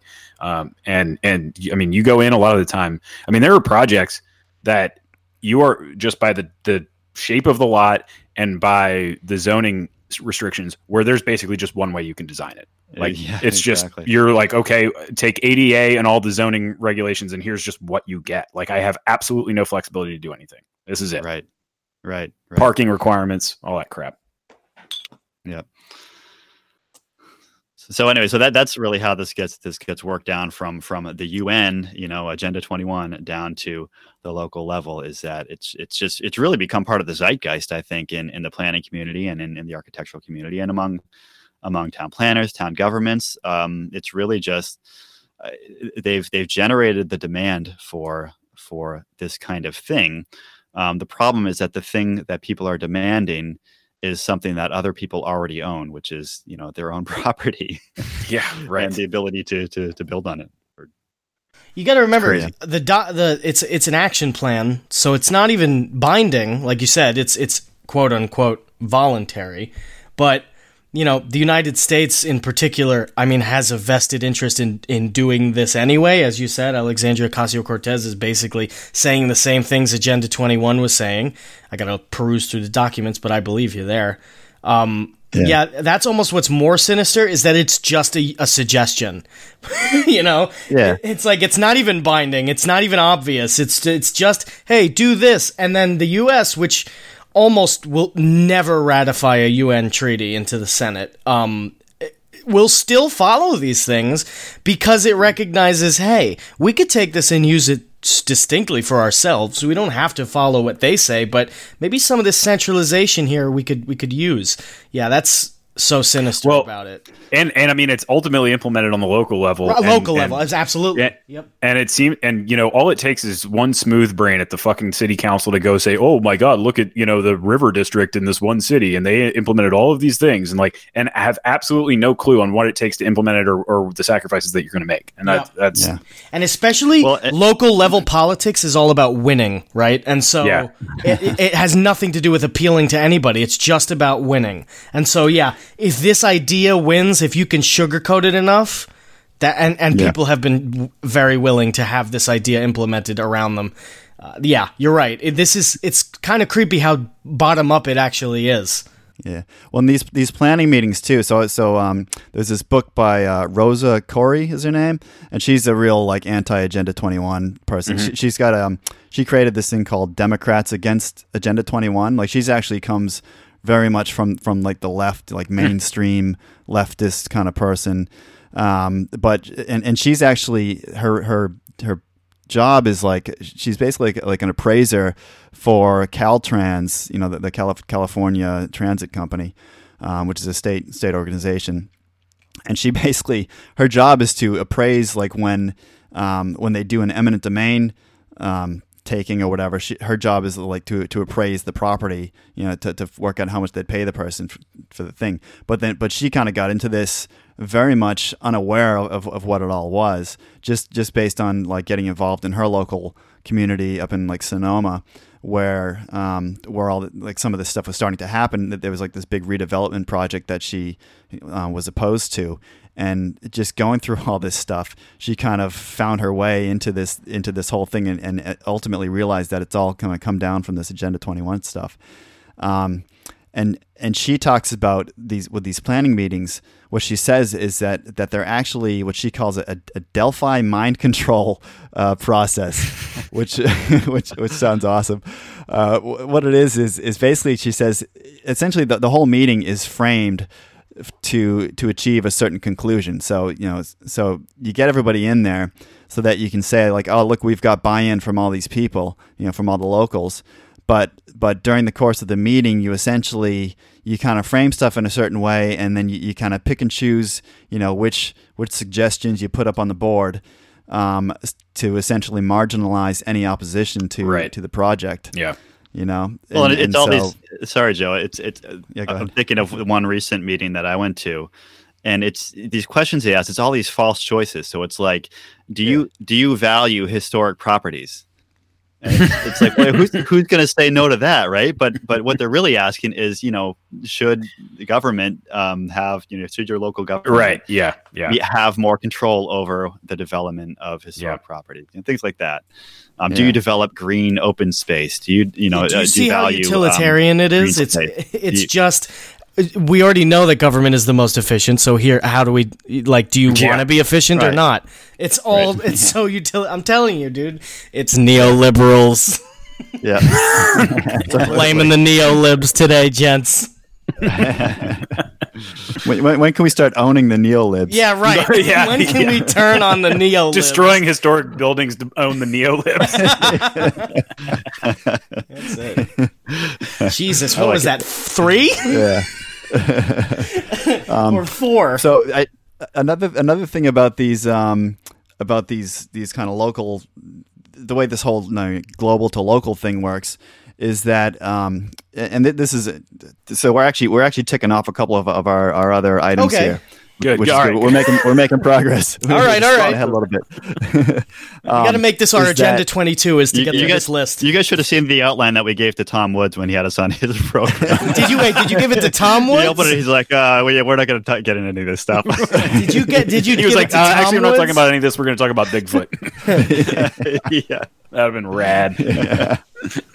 yeah so this uh so so so this is something that you know people who tend to be more nationalists get all worked up about because basically what they say is oh look well you know because of this process you're bypassing any of our national state government um, checks and balances democratic checks and balances. And so so you're essentially having these and and what what they're also doing is they're creating these like regional boards which are you know it, it's not like a state board. It's Yep. it's a it's a region. So it's it's not uh, it, it's basically an NGO essentially a non-governmental Yep. organizations. And um, and you know basically the, the the slippery slope theory is that well these these NGO or these regional boards are becoming the new governments you know that, that are con- that are controlling all these local communities and all this. You know it's, so essentially what what, the, what kind of nationalist people get worked up about is oh well this is you know it's destroying your national sov- sovereignty and there's there's no checks and balances. Um, which you know as as a, an anarchist i'm not really that worked up about national national sovereignty and all that stuff like, like, Right. it's like these people actually think that the national government is there to protect their property it's like come on yeah. Yeah. It's, it's always like kind of a tricky situation because it's like they're not there to protect your property, but they're there to protect Yeah. their property, which is you from a worse enemy, maybe. And like, I don't know. Like, yeah yeah that's right I don't know. Yeah. So so it, you know so so there's, there's all these concerns about about losing you know national sovereignty as well as local sovereignty because um, because when your local government government signs up to um, to one of these regional boards, essentially it's taking on it's agreeing to um, to implement whatever regulations this regional board sets up. You know. Yeah. So so essentially you're you're you're losing that local control as well. Yep. Yep. Yep. And I mean, that that's if there is a if there is an excuse to get involved in politics, like the local level does seem to be. It, it's it's pretty crazy how much power you can have if you if Yeah. you choose to exercise it. Um, yeah.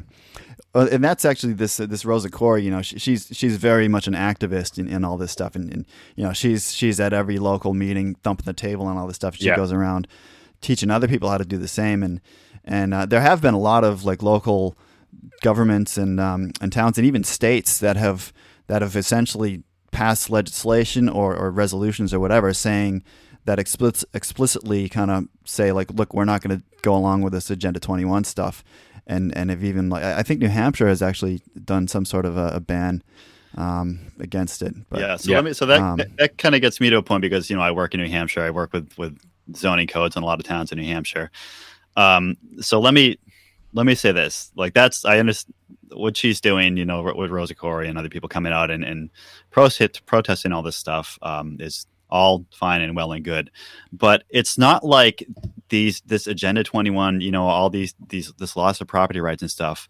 This isn't anything new it's just kind of an, an addendum to these very oppressive zoning regulations that Yeah. have existed for almost a century. That's now I mean in- that's a good point. in Yeah. most places. I mean that uh, like like your control over your property was lost uh, decades ago That's a good point. um, in most places. Um, the fact that that you know someone comes in and says, "Well, you you know you already can't build on fifty percent of your property, Mhm. um, and now we found a wetland over here in this corner of your property. so now there's another there's another you know fifty foot setback there that you can't build on. I mean, it's just Yeah. it's just it's just it's just a, a slight adjustment. You know, it's not like like those rights have were, were lost long ago um, through the zoning process Yep. um, Yep, which yep. which is there are some towns that don't have zoning um, in place, but For for anybody that doesn't know, I just want to touch on the wetlands issue here, which is if you're in land development is like so brutal. Yeah.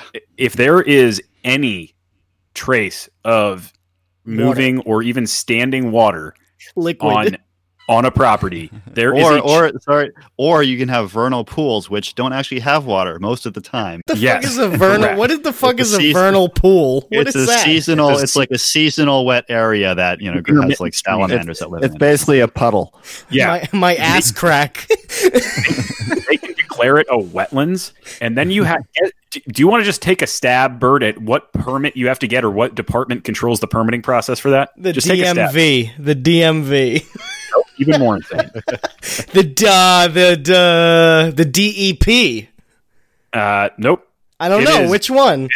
It's the Army Corps of Engineers. What? Oh yeah, Why? That seems like a, a clerical error. permit or an individual permit, and that process, if it's an individual permit, can take years. That sounds like a clerical error that they like that dur- while they were Nope. designing this, Because- were like, ah, just get the army to do it. Because because they declare it, and you can hop in and correct me if I'm wrong here, Tim, but they declare it technically a navigable water. Is that right? Is that their loophole? Um, Are you I'm, I'm not sure. I don't know the, the really the genesis of that, but I know you know when you think about like, um, well, I was just down in Florida on vacation, um, and you know think about the Everglades down there. Actually, Professor CJ, who you guys had on a couple episodes ago, Shout out. um, he has a great episode about the way that the Everglades were developed, and you know that was all Army Corps of Engineers yeah, Yep. um, kind of stuff. And so they've kind of they've yeah, I mean, I guess they've they've taken on you know They do a lot of like dredging and ports. And What? stuff What? like hold that. on. Now, what exactly? Right. Just so I can be sure about this, the Army Corps of Engineers is. Someone just make sure I, I know what this is. They'll- Yeah, it's it's, it's just Well- the engineering. It's just the engineering part, like wing, of the army. Yeah. Yeah. It's engineers with guns. Yeah, Oh, it's nice. You know, they're they're the guys like in combat. They're the guy like my dad built an air force base, and Ah. and so they go in and they basically t- take a piece of property, defend it, and build something. Sure. Okay, that makes sense. Oh, Yeah. they also do a lot of domestic stuff. They have like combat engineers that go out and like, they'll like blow up bridges and they work with explosives and stuff like that. Okay. Yeah, that's But pretty much what I figured. or, you know, the peaceful units that aren't deployed are some, you know, sometimes dredging ports and dredging the intercoastal waterway and I don't know all this mm, shit. Right. They do a lot of work with like the levees in New Orleans and, Levees, and yeah. all kinds of basically, Nation- a lot of national it has to do heroes, with- has to do gentlemen. with, like, Nat- waters and national dams and things heroes. like that. Show show them some respect. They are national American heroes. They are American national American American heroes. And, and Hey. yeah, A N A A A N A H. but I mean, so so I mean, I was recently on a project where there was a there was a intermittent stream, and we had to go through and get a permit from the Army Corps of Engineers, and it delayed the thing like six months, seven months. Did you have to Uh, go and- into a recruiting office? Yeah. I'm like, no, no. hey guys, no. Just here for the wetlands. you can get a lot of pussy in Iraq. Uh, okay, what's next? Yeah, what is? All right. So, do you want to try to get back on track here? Yeah, Joe, why don't you lump four, Alright. five, and six? Uh, see if you can lump those all Yeah. together. Well, so so we, we've actually just kind of covered seven and eight, so I think we're I think we're good on that. You're still. Uh, so, so we'll we'll- we'll step back into so that was our, our sort of no, national uh, concerns. If we go back to four, five, and six is our local concerns. So this is essentially like what's the actual plan to develop specific like the specific plan to develop cities. Like how do we actually want to want to do it? Um, and the big the big thing here is what they call smart growth, which is essentially. Sorry, I'm sorry. I'm a child. I'm sorry. That's not funny. so uh, it, it's essentially th- this idea. It, it's sort of a, bastardization of of. uh, Do you guys know who Jane Jacobs is? No. Um, so she she wrote this book called The Death and Life of Great American Cities Mhm. uh, back in the '60s, and essentially it, it's it's a really good um, it, it's it's an excellent book where she's um, it's it's almost like a Hayekian view of how cities work, and and sort of really looking at it kind of from the street level um, to see like okay you know why why is this neighborhood here? Why is this neighborhood so lively compared to this other neighborhood over there which is just kind of dead and, and nobody wants to go there. Um, and she kind of cracked the code as to, to how cities work and and uh, you know what what elements you need to have to to get like a vibrant neighborhood. And and essentially the the idea of smart growth is to sort of take the conclusions that, that she came up with as well as some other kind of you know developments like like incorporating transit and stuff like that um, and sort of apply it everywhere so essentially it's- you know it- it's basically like to take like Greenwich Village in the 60s and then make every town in the in America look like that sort of thing Okay. um, but but but the the idea is basically it's it's like um, you know it, you've got like in the center of the street you've got like a, a street tram you know tr- like public public transit um, sort of system. And then you've got you've got car lanes and you might have like one or two car lanes. Um, and then beside that you might have like some on-street parking. And then you might have a median strip to protect your bike lane because you've got a bike lane on, on either side. And then you've got your sidewalk for pedestrians. And so the idea is uh, that you get all these different modes of transport incorporated into this you know into this one street. And then of course on either side of the street you've got your your mixed use developments where you've got you know commercial or retail or something on the first floor and then residential on, on the floors above that. And that could be you know could be could be high rise or it could be you know like a low rise you know three story four story walk up that sort of Yeah, thing. you are, it's funny. You are just describing New York right now. So yeah yeah well that, that's i mean kinda that's the thing is, is that essentially it's, it's like well look this works in new york why can't it work everywhere else Yeah. because right. it does. Because Um, frankly, it doesn't work in New York. the entire premise was built on a flimsy foundation. yeah Everybody yeah thinks so- New York the works so well. work. Everybody thinks New You know- York works so well. We are one subway shutdown from absolute chaos. exactly. I mean, that's where a lot of the concern with this stuff comes from. Is, is that you know it, it creates this this dependency Yeah, on super on this government dependency. Infrastructure. On, on, on centralized infrastructure. Absolutely right. Exactly. yeah, yeah. One of the Um, things that Jane Jacobs was really railing against was um, her observations came out of, of an observation of the um, the urban development efforts of the 1950s and 1960s, Yeah. where they were just leveling you know neighborhoods and um, you know just putting a, a elevated expressway across the town or putting in these these hideous kind of big you know concrete buildings and things like we, we've talked about like government center in, in Boston. Yeah, brutalist Um, architecture. Another Boston thing we City hit on. Yeah, we hit on that on our last episode too. Right, exactly. That's another creepy thing, that brutalism stuff. I wanted to get you guys Yeah. to talk about architectural like aesthetic philosophy. Man, we got to do this again. I didn't think we were going to talk about conspiracies. Ah, come on. We've got priorities. so anyways yeah so, so We're trying to so, you save the so world Jane here. jacobs was was seeing all this all this um this centrally planned urban development and saying no, this is all wrong. You know, the way that this stuff, this stuff has to happen naturally, has to happen organically, kind of from the bottom up. Um, and so what you have now with this, this uh, Joe called kind of smart growth stuff, and it's not. I mean, this is it's really just like modern urban design. Like this is just Yeah. kind of the the, the way um, planners look at the world. Um, and and there are some good, there are a lot of good things about that, but anyways, that that's kind of where we're at. But uh, they're looking at it as well. This is some now that we understand it. This is something that can now be centrally planned. Yes. You know, now that we understand it properly, um, Sure. which Back to know, the I- technocratic shit.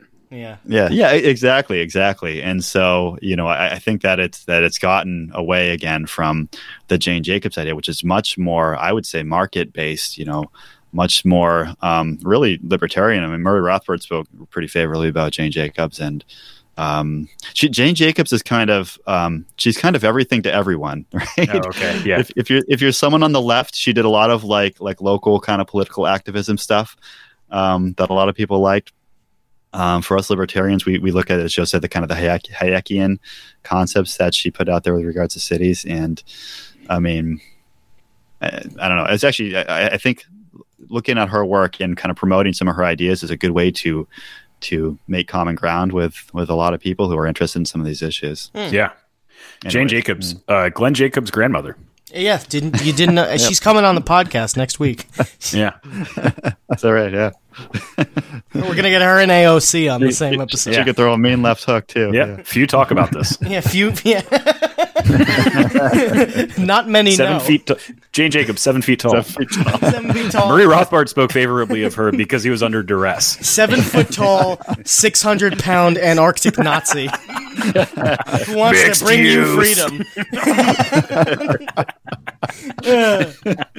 Tram car. Hulkish Nazis for liberty.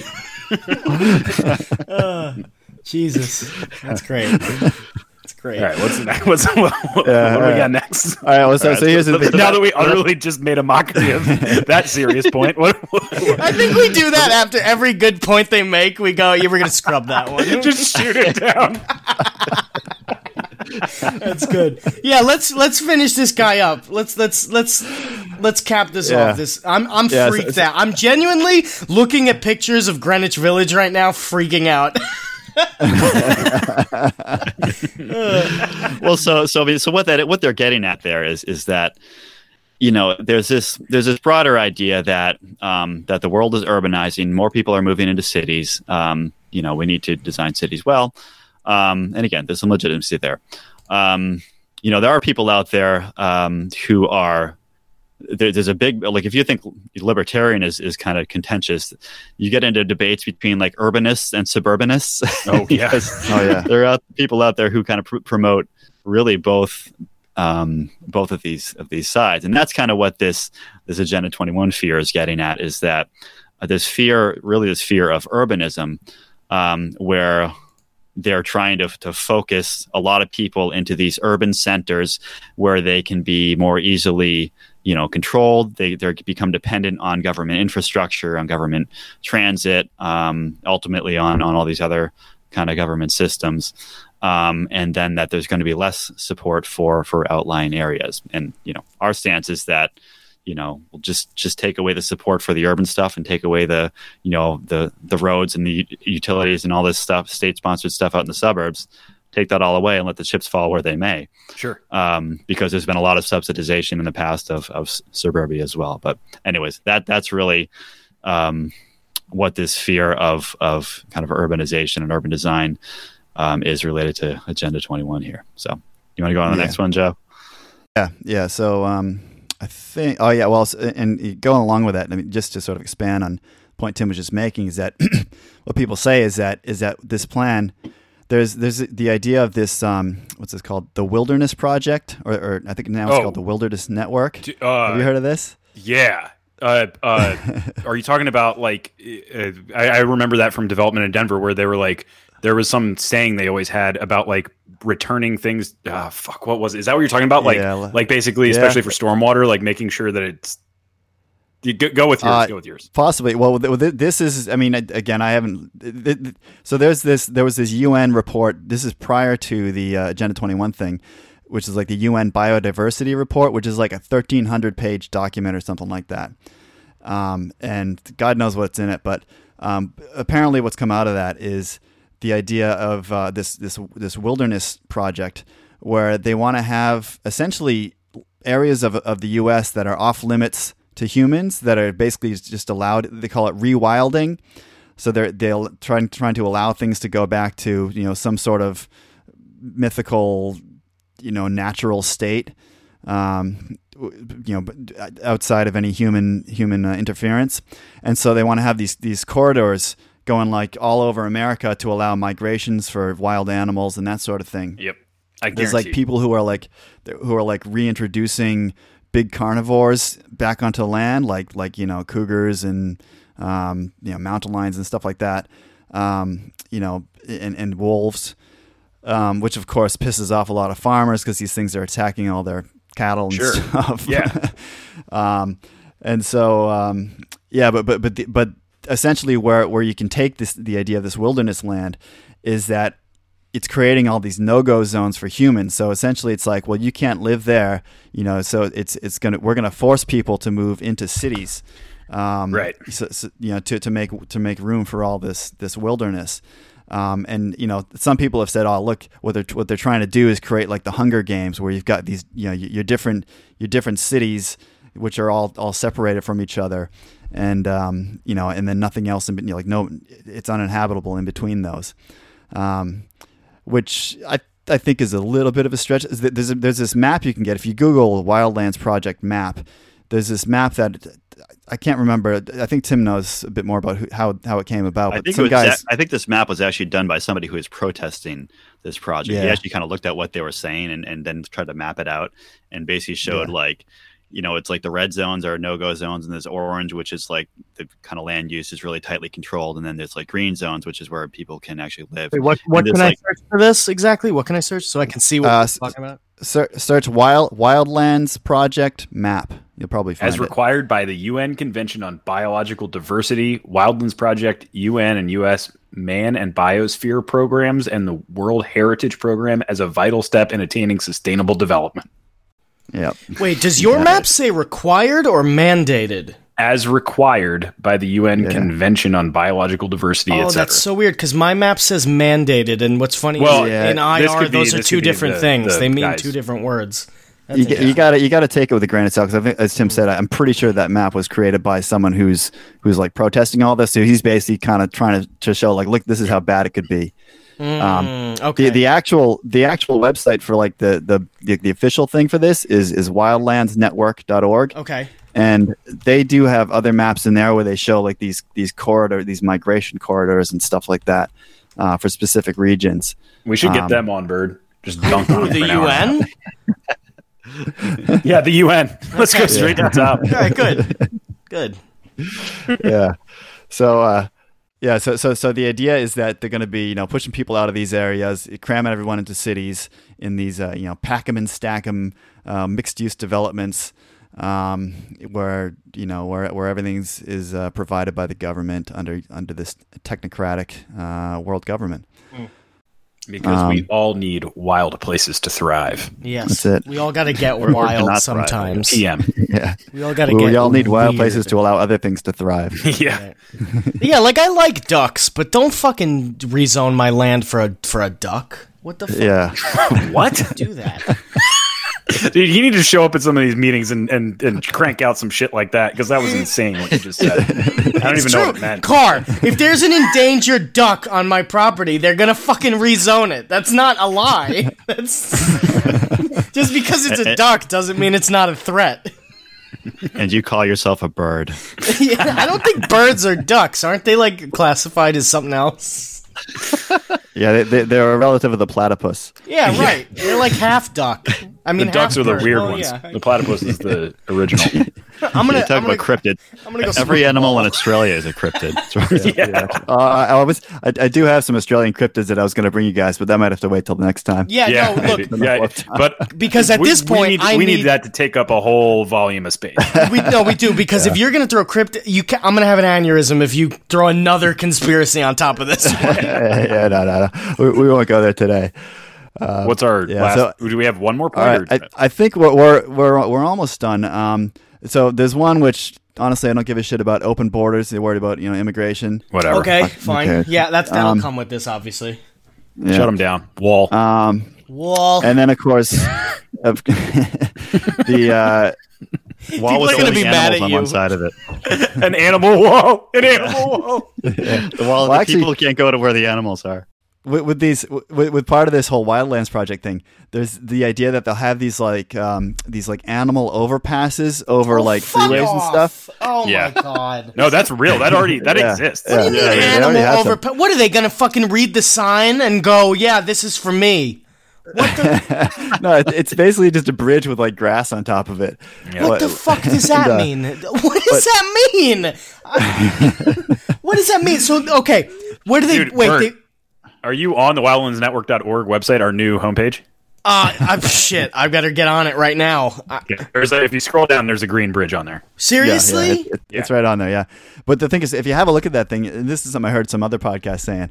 These these these guys, uh, I think it was like defending Utah podcast, and these guys had a pretty what? good take on a lot of this stuff. It's it was actually like a like a pretty good, you know, reasonably like libertarian kind of podcast. But these guys like they came at this stuff from like really like the angle of, of like how's this affecting kind of the local farmers Oh, and okay, stuff. And, okay, okay. um, and so, uh, but what they said about these things was that they basically look like that thing. You know, okay, yeah, it's an animal over, overpass, but what it really is is a checkpoint.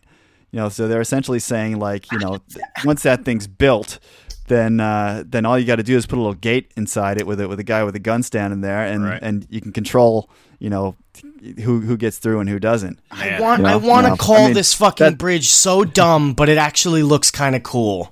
It looks rad as hell. I It gotta be looks- cool, I yeah. can't lie. Yeah. It. I was gonna say it was fucking dumb, but I guess number one, if it if it stops, you know, people hitting deer. I mean, we should. It, but it won't. It won't, right? Because deer are the exact type of There'll be animal. just just a slaughter of dead deer right next to the Right, line. that's, but that's the thing. Deer. This the only functional purpose of this is to make it so that human beings don't die because they hit deer. But deer are so fucking dumb they won't use these. Well, they won't use it, and if they did, let me tell you what's going to happen in like Wyoming and Western Colorado is people are going to be rolling through with guns on the back of their pickups and just taking them out. Oh, and, yeah. and that's how Oh, they're going to hunt. I become oh, guarantee you know it. what? That is what would happen in You Western. know what, Colorado. car? just car, park- I'm park down. side I'm the down for and wait these. Yeah, they would just sit there and just shoot. I'm deer. really. I I'm in. I'm in. Now I'm in because that sounds Yeah, amazing. which which frankly is fine. it sounds like cool. fu- it sounds American as fuck. That's Yeah, hell yeah.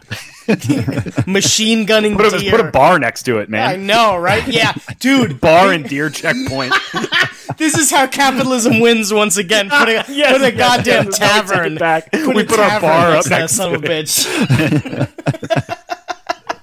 Fuck, that is shit. d- a dumb idea. That's dumb. Yeah, it's it's bad. That's so, but stupid. but I guess the next point would be like, well, the only way that we could keep deer from to use this rather than crossing the road would be to fence in the entire highway, and that would go to your point of the checkpoint, just where it's like fucking let yeah, the no, deer. exactly. Just let the deer Exactly.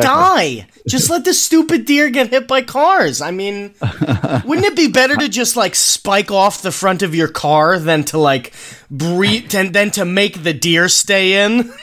make the deer fear. That's what I say. Make them This- this fear how us. it- This is how we achieve our Mad Max world that we all desire. yeah, right. yeah, Spike up the front of your car and make those fucking deers remember us. That's at this point, that's the solution. I just I wonder, like by the very nature of a lot of these green bridges, if they wanted to make a checkpoint, like that's really tough to oh, really Oh, yeah. defend Oh, if people wanted car, to get, get car. through. You know what is Yeah. going to Oh. be uh, on every single one of those checkpoints? A speed Reinforcements camera. are a long way away. A speed camera is going to be on every single one of those things. Every single one, there's going to be a speed camera underneath, so that whenever you go under, it knows exactly who you are, where you are, and how fast you're going. That's Yeah, all plus that your car, is. your car's gonna have its, you know, your your smart sensor in it, um, you know, tracking where you're going, anyways. yeah, right. Yeah. Uh, you're right. At Um, this point, it doesn't your- make a difference. Right. Your your your Your, shoes your will have smart the sensor smart that, that can in it. shut off the ignition if uh, you know if they want to, right? yeah, yeah, yeah. But you know, the deer will be just fucking fine, right? They'll be okay. Yeah, well, they're smart deer, so that's how they're going to get them to use the bridge. Have you ever seen any animal like really when you're driving down these highways? uh, Road roadkill is not that common. I mean, there's a trillion Yeah. different kinds of animals, Uh, everywhere. You see a dead raccoon every once in a while. What the fuck are they mm-hmm. building these bridges for? It's not for protecting the animals. They don't give a fuck. Oh, I don't know. We had we had this this past fall up in Maine here. Um, we had something that that came to be known as squirrel apocalypse. Ooh, I like it. yeah, I like. I'm already in. you know about this bird? No, I'm- but I'm already in. I already like. the Yeah, name. I'm weighing. So, It- so apparently, like last year, there was like a bumper crop of acorns Yeah. up around here or something. Okay. And so all these squirrels had all these little baby squirrels, and then by this this past fall, all these little squirrels were growing up, and they were all you know. But now there weren't quite as many acorns as there had been the year before. So these squirrels were just going crazy, oh my god. and you would see. I mean, it was like it was like the Walking Dead of squirrels, like driving down the road. Some of these oh. roads around here, it's like like every twenty feet, there's just a squirrel carcass oh my god. and they're That's- just they're just zipping in front of your car left or right. I mean, you know, squirrel. You see that all the time up here, but it, this was like otherworld. The, the most popular Halloween costume up here this year was like a, a dead, you know, roadkill squirrel. that's hilarious. Uh, I love Maine's sense of humor. yeah, yeah, I dig it. that's all we. That's all we got. It's so coastal. it's so cynical and coastal, just like the rest of us. See, guys, this this is why we need population control. Right. I mean, it's right Yeah. there. You know. Yeah, once that shit Yeah, starts the happening, squirrels with are teaching us something. it, once that Yeah. shit starts happening with humans, we are screwed. Once once humans are just dying on the sides of the streets. Jesus. Oh fuck. All right. just just running across the street looking for food. Oh shit, it's Dave. He's gone. oh god. Dress up as him for Halloween, just Yeah, real macabre sense to of humor. remember him. your, memento, your memento mori to Dave is fucking you dress up as his corpse for Halloween. oh Christ! Uh, shit. Uh, are you well? Got it. So It was a bad year for Dave's. We're gonna cuck our we're gonna cuck ourselves as a species to deer because I guess deer need to be protected. That's Yeah. what I found out. Wild world we live in, my friend. Oh yeah. Oh yes. Yeah. So what? Well, do we have think- any more? Or? We've uh, the only other one I think that we've missed is is international wealth redistribution. So this oh whole thing good. Great. is you know th- it's just another excuse to basically it's like the climate change thing where they say oh look all these all these poor countries are suffering more from climate change so the rich countries have to send them a bunch of money um, there's a whole other angle to this which Sure. which i came up with which is uh, oh, I like this. have you guys have you guys read the uh, the confessions of an economic hitman Yeah, no, a long time ago, but good that's wild. Yeah. Yeah, it's and and if you read um the agenda 21 like like the, literally the first chapter of it is all about uh, we need to develop resources in the in the developing world in, in, in the third world. And Give them some loans. if if you've if you've read yeah Confession of an Economic Hitman, it's it's pretty much that thing to a T. I mean, again, it's it's the neoliberal thing. It's um, you know, it's basically yeah, we're going to use use the World Bank Yep. to uh to to finance these things. Yeah. and then it's essentially it's just a money funnel into the all of the connected you know contractors, miners, consultants, you know whoever whoever's doing this stuff. Um, and and actually, there's a way you can look at this where essentially like all the rest of this Agenda 21 stuff is just like a sort of shell cover in order to enable this. You know, in, in order to just funnel funnel money into all these these Right. the same the same kind of you know guys that are involved in that economic hitman stuff. Yeah. You know, and, and that and that happens not only in the third world with, with developing the resources and stuff there, but as well, but with all these redevelopment projects yeah. in the U.S. Uh, in the local level, it, it's it's like the same formula. You know, Yep. it's, it's basically you- you have some consultants come in and and spin up all these these great you know statistics about about how much tax revenue this new project is going to generate and all this stuff, Mm-hmm. and then you, you know the, so the local council takes up takes on all this debt or gets financing from some grants or whatever, and all the money gets funneled to these developers and contractors and consultants and Yep. everything. Well, and then- and then ultimately, ultimately, the local population can't actually support it, right? They can't. They get the initial project, but they can't maintain it. If it's an electrical, you know, a power station or something, they can't actually afford the electricity. Um, so then they have all this debt. They can't fund it. Um, and then they go back to the World Bank and back to the U.S. or whoever else, saying, you know, we can't, we, we need more money. Um, Yeah. They get in debt, and then you know the U.S. says, well, uh, you know, someday I'm going to ask you to do something for me. Mhm. Yeah, right. Yeah. Someday I'm going to ask you for a favor. Yeah. Right? It's, it's that kind of thing where where it, um, you know ultimately the U.S. or UN or whoever is able to get their fingers into these other countries and to get them to go along with whatever their their agenda is. Yeah. Yep. And and and if you say anything contrary, you sound like a freaking maniac a lot of the time. And Yeah. you know, we shouldn't be redesigning our city for green or or building bike lanes and all that crap. Um, I mean, do what you want, like if you've got the money. But uh, yeah, I mean, you, if you are people look at you like you have three heads a lot of the time. If you if you're like, whoa, whoa, whoa, like why are we why are we doing all they, this is a huge huge project we had we had one here uh, in fort worth it's like already a complete debacle um, and surprise surprise army corps of engineers involved um, that that was redoing the riverfront and i mean it's just been you know it's like any time a big public organization gets involved in all of that planning for that stuff you're like well when is this going sour like it, it's just a matter of when Sure. um, and i didn't think it was going to be so soon yeah, yeah. but Yeah. that's. I'm creeped out. I'm creeped Yeah. out. a little creeped. A little- Yeah, I mean, the thing is with this stuff is that you know, it's it's it's all just a big slippery slope. yeah You know, so so e- each of these things sort of taken on their own. It's like, well, okay, yeah, that that might work here. That you know, th- th- there's you apply it in a certain certain locality. Okay, you know, maybe this this town could use a, a complete street where they've got nice bike lanes and stuff. Um, and and if you there's actually so there's an organization called ICLEI, I C L E I, which That's is um, Australian. Is which- that that it- Australian? no, it, organization? it, it's an international ICLEI. international council of local Environment, environmental something something.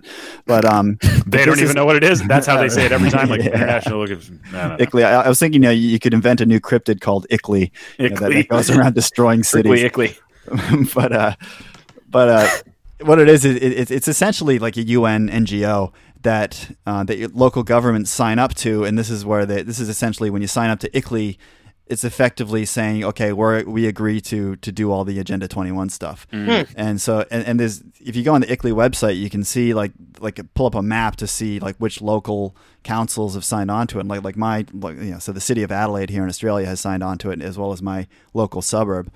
Um, and it's funny too, because because like now that I understand what all this stuff is, I see it all over the place. Like around here, there's like you know this this one what they call a bike boulevard, where essentially they they block off roads to cars, but they allow bikes through. You know, so it Yep. creates this this sort of dedicated bike. You know, they call it bike boulevard.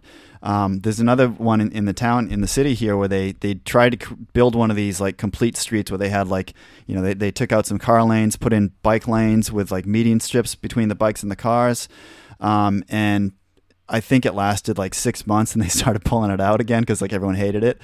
Um, and so, um, but you know, having this this broader view of this stuff, you know, you, you, kind of see where it all comes from. That, that it's all kind of driven by this this same kind of agenda. Yeah, and again, you know, Um, my my takeaway on this is to kind of react to what you just said, like the ICLEI thing, right? The, this is one thing that like Rosa Koire and these other people are like, oh, look at ICLEI and see if your town has signed up to Agenda 21. But the reality is that is that it's it's not it's not so much this top down thing. It's really just become part of the zeitgeist. I think where this is something that that people are are kind of demanding and, and ex- expecting now. Um, and that everybody just kind of thinks is is the right thing to do, whether or not that that or- originally came from Agenda 21 or not. It'll be, it'll, be Um, funny but- if you, it'll be funny if you start supporting, uh, if you start uh, actively like going against these smart cities, and people start, you know, once they become more common, you get told to move to Somalia too. Right. There's more reasons for people to tell us to move to Somalia. yeah, they don't have cities there, do they? Yeah, right. so you know, uh, uh, at the bottom, I guess the bottom line for me is that uh, I, what, what I see is, as the, the big problem here is that there's this shift of values where, um, you know, obviously people like us value individual rights, individual property rights. Um, you know the the ability to to do kind of with your own property what you like as long as you're not um, causing a problem on on somebody else's property. Um, but there's what this has. This didn't start with Agenda 21, but it certainly it's has certainly contributed to it. Is that well? No, it's it, it it's not. It's not the individual that matters. It's not the individual property that matters.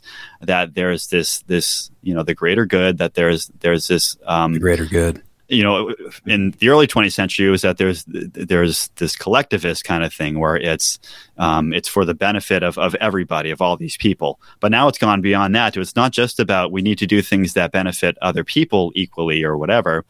Now it's we need to do things that benefit other people and also everything else on Earth that isn't people.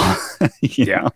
Yep. Yeah. Well, and, And and the so- thing is, the, the way that we would like approach this as as you know whatever market anarchists, and caps whatever, is to say, okay, well then then allow allow ownership of all this stuff, you know, so that you can actually have prices on stuff, and then and then you've got these these price mechanisms that that that do this for you. You know, interest rates alone and, and futures markets and all this stuff allow you to put prices on this stuff so you actually know what the value of this stuff is. I mean, th- this is the whole problem. It, it, it's a it's a the socialist calculation problem Yeah. writ large. You know, like like Yep. because you've got all this stuff that's just just unowned and It's un, just you know, somebody shooting from the hip saying like, non-valued. I think this is going to be good, and then you go through all this infrastructure build out, and people are like, "Yeah, actually, it's kind of shit." And then, Yeah.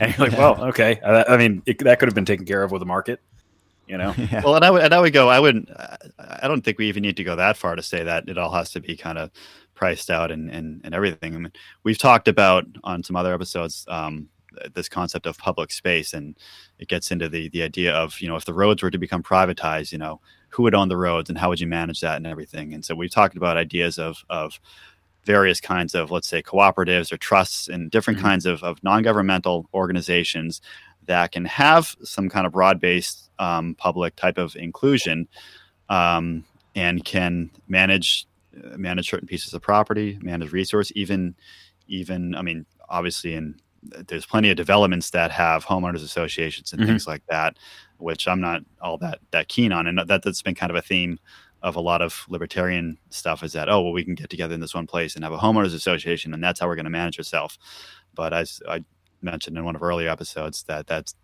I don't see that as, as the way that that Libertopia is going to be managed. um, Yeah, but probably. there are, Yeah. there, you know, we can think about ways uh, for people to organize and to to come to certain agreements and consensus about the way that that certain things um, will be managed, that certain rights will be established, um, without necessarily saying we just have to, you know, divvy everything up to people um, as individual property. Let's say. Yeah. So in other words, we can, we can have kind of a softer landing for the libertarian ideal than just sell it all off, you know, and to the highest bidder. Right, right, right. right. Yeah. In agreement. Boom. Mm. Conspiracy Court and Architecture podcast all in one. How Look do at you that. fucking like Look at that? Look at what we all just We accomplished. are, we are goddamn it, Carr. We are so versatile. It is. It's wild. the people wild. need to thank us. multi-sport, I multi-sport. think the term is un- unstructured.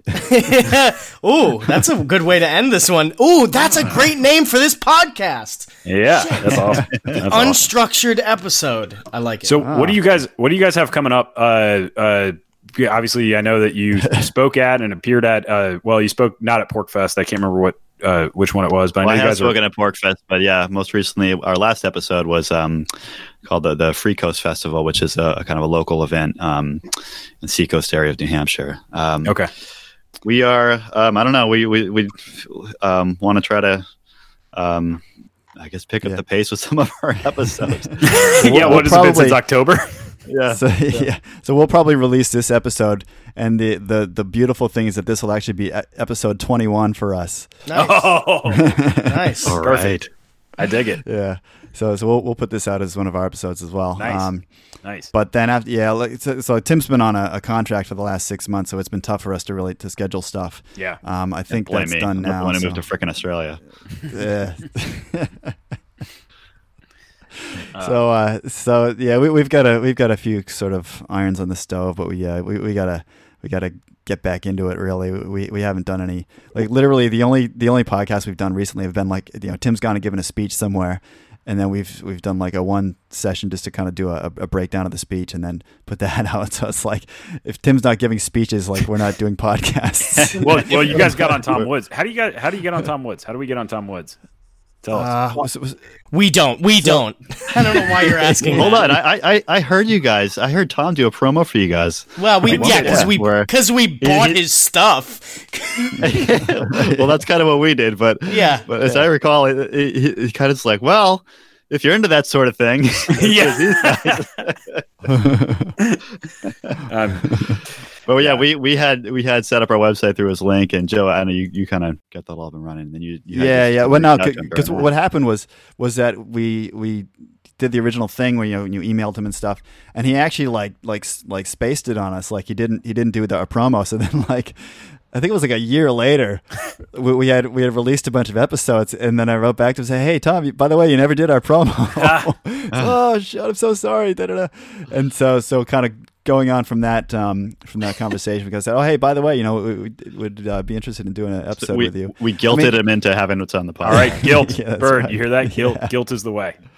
Yeah, I mean the guy does. You know, he, he does. He's done what fifteen hundred episodes or something like Yeah. that. Like he's hungry for content. That's true. You know, so if if you can pitch him a, a, a decent idea, I think he'll. Uh, Yeah, Well, that's I don't the know if thing. he's We that are- hungry. But Yeah, we, we, we're, we're kind of uh, kind of trying to fill a niche here with um, talking about the built environment, the kind of things we've been talking about today, and so we're we're trying to kind of carve out that space. So um, I don't know. I guess we could come to him as with some kind of topical stuff. I guess. Yeah, yeah. Well, I think I was listening to y'all Call him a nerd. Call him a You nerd. went on. What's up? Call Tom. You need to call Tom a nerd. actually, we've we've yeah we I think I, we probably still have his Skype uh, details.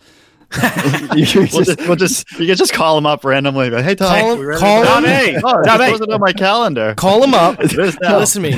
Listen to me. Call Tom, him start up. recording. Call. Listen to me. And I'm serious here. Listen to me. Call him up. Tell him about Dark Tom Woods. Dark- get him. Get him thinking that he might have the, a shadow doppelganger. Who knows how to hack our fucking program? We'll craft it. We'll craft it. We'll get on there. Yeah, We'll get on there. Make it happen. I can guarantee you it'll be the first episode uh, that he has where he'll be speechless.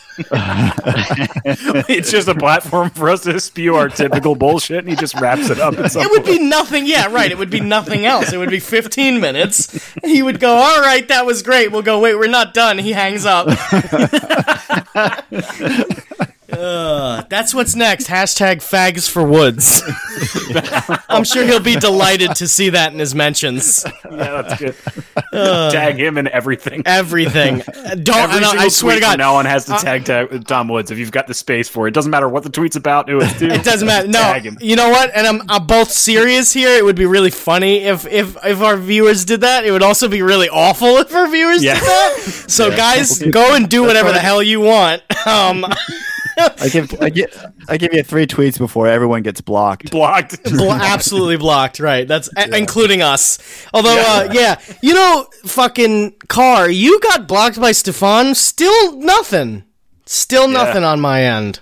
Yeah, it's weird. Weird. It's weird. Really odd. All right, guys. I didn't even get blocked over anything in particular. I just no, re- he I just doesn't quote like tweet- you. Tweeted him. He doesn't like you, and I'm gonna. I'm about to block you too. Uh, what do we got here? Let, let's let's finish up. Plug it. Get us some plugs. Yeah, so we're uh, anarchitecturepodcast.com is, a, is the website. Uh, we're on Twitter at anarchitecturep. Um, the P just because there's some other Anarchitecture out there that already had that one, so the P is for podcast. Oh, okay. Um, In architecture 21. uh, My wi- yeah, we're on. Um, my mind was going wild, wondering what the P could have meant. yeah. Uh, the uh, we're on all, all the podcatchers. If you search Anarchitecture, we should we should pop up. Um, I don't know anything else. Uh, Instagram, we, we do. We're on. Inst- I think Instagram's also Anarchitecture P, but we don't do a lot on there. Are you- Uh, most of the stuff we. Are you gentlemen going down to Childerberg, and or yeah, you guys coming down to Childerberg? Yeah, you guys coming going to down Childerberg? Oof, I don't know. I gotta. when is it? Uh, first weekend in June.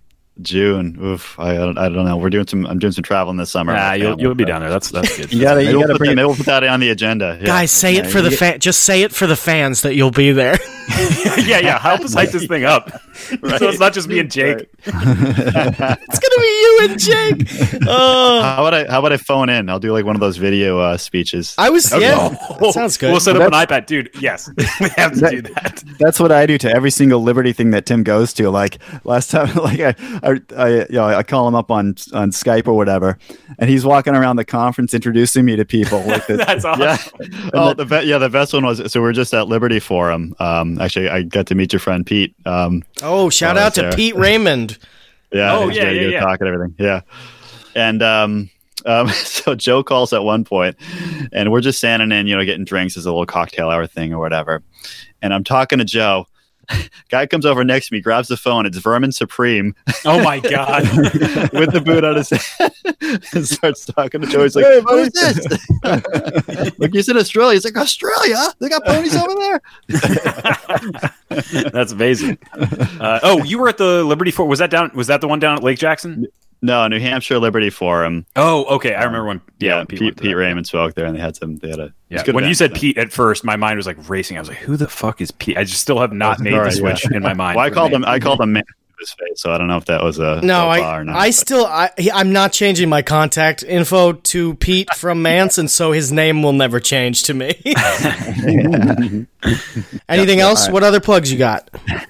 Yeah, so so we've also got our uh, our our band, uh, which we've been playing together since we were like 14. Nice. Um, and uh, we're, we're tr- setting up a web page for it now, which we'll try to have that online by the time you release this episode, which is uh, diametricband.com. cool. All right. And cool. uh, I, I don't know quite what that's going to look like yet because they haven't actually done it, but uh, hopefully we'll have it done within a week. Fuck yeah. Nice. Are you using Are you using Tom Wood's link? And can you toss us the shout out? We're actually just using the same the same hosting that we've got for the because we can get like five domains on the same like on the same hosting, so it's like no extra money. So yeah, Yeah. Very cool. but um, yeah. Awesome. So you know we're, we're just doing all this other stuff till the band takes off. Fuck Yeah. yeah. Fuck yeah.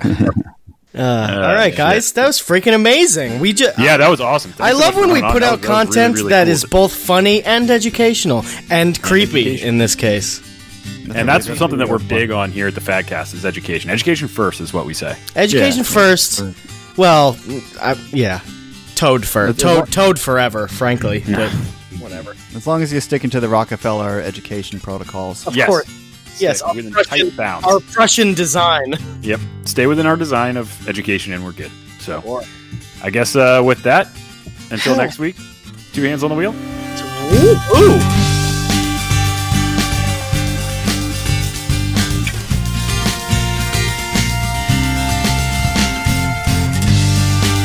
Thanks for listening to Anarchitecture Podcast, the built environment of a stateless society. Visit anarchitecturepodcast.com to follow our blog and social media and find out how you can support us through Patreon or with cryptocurrency.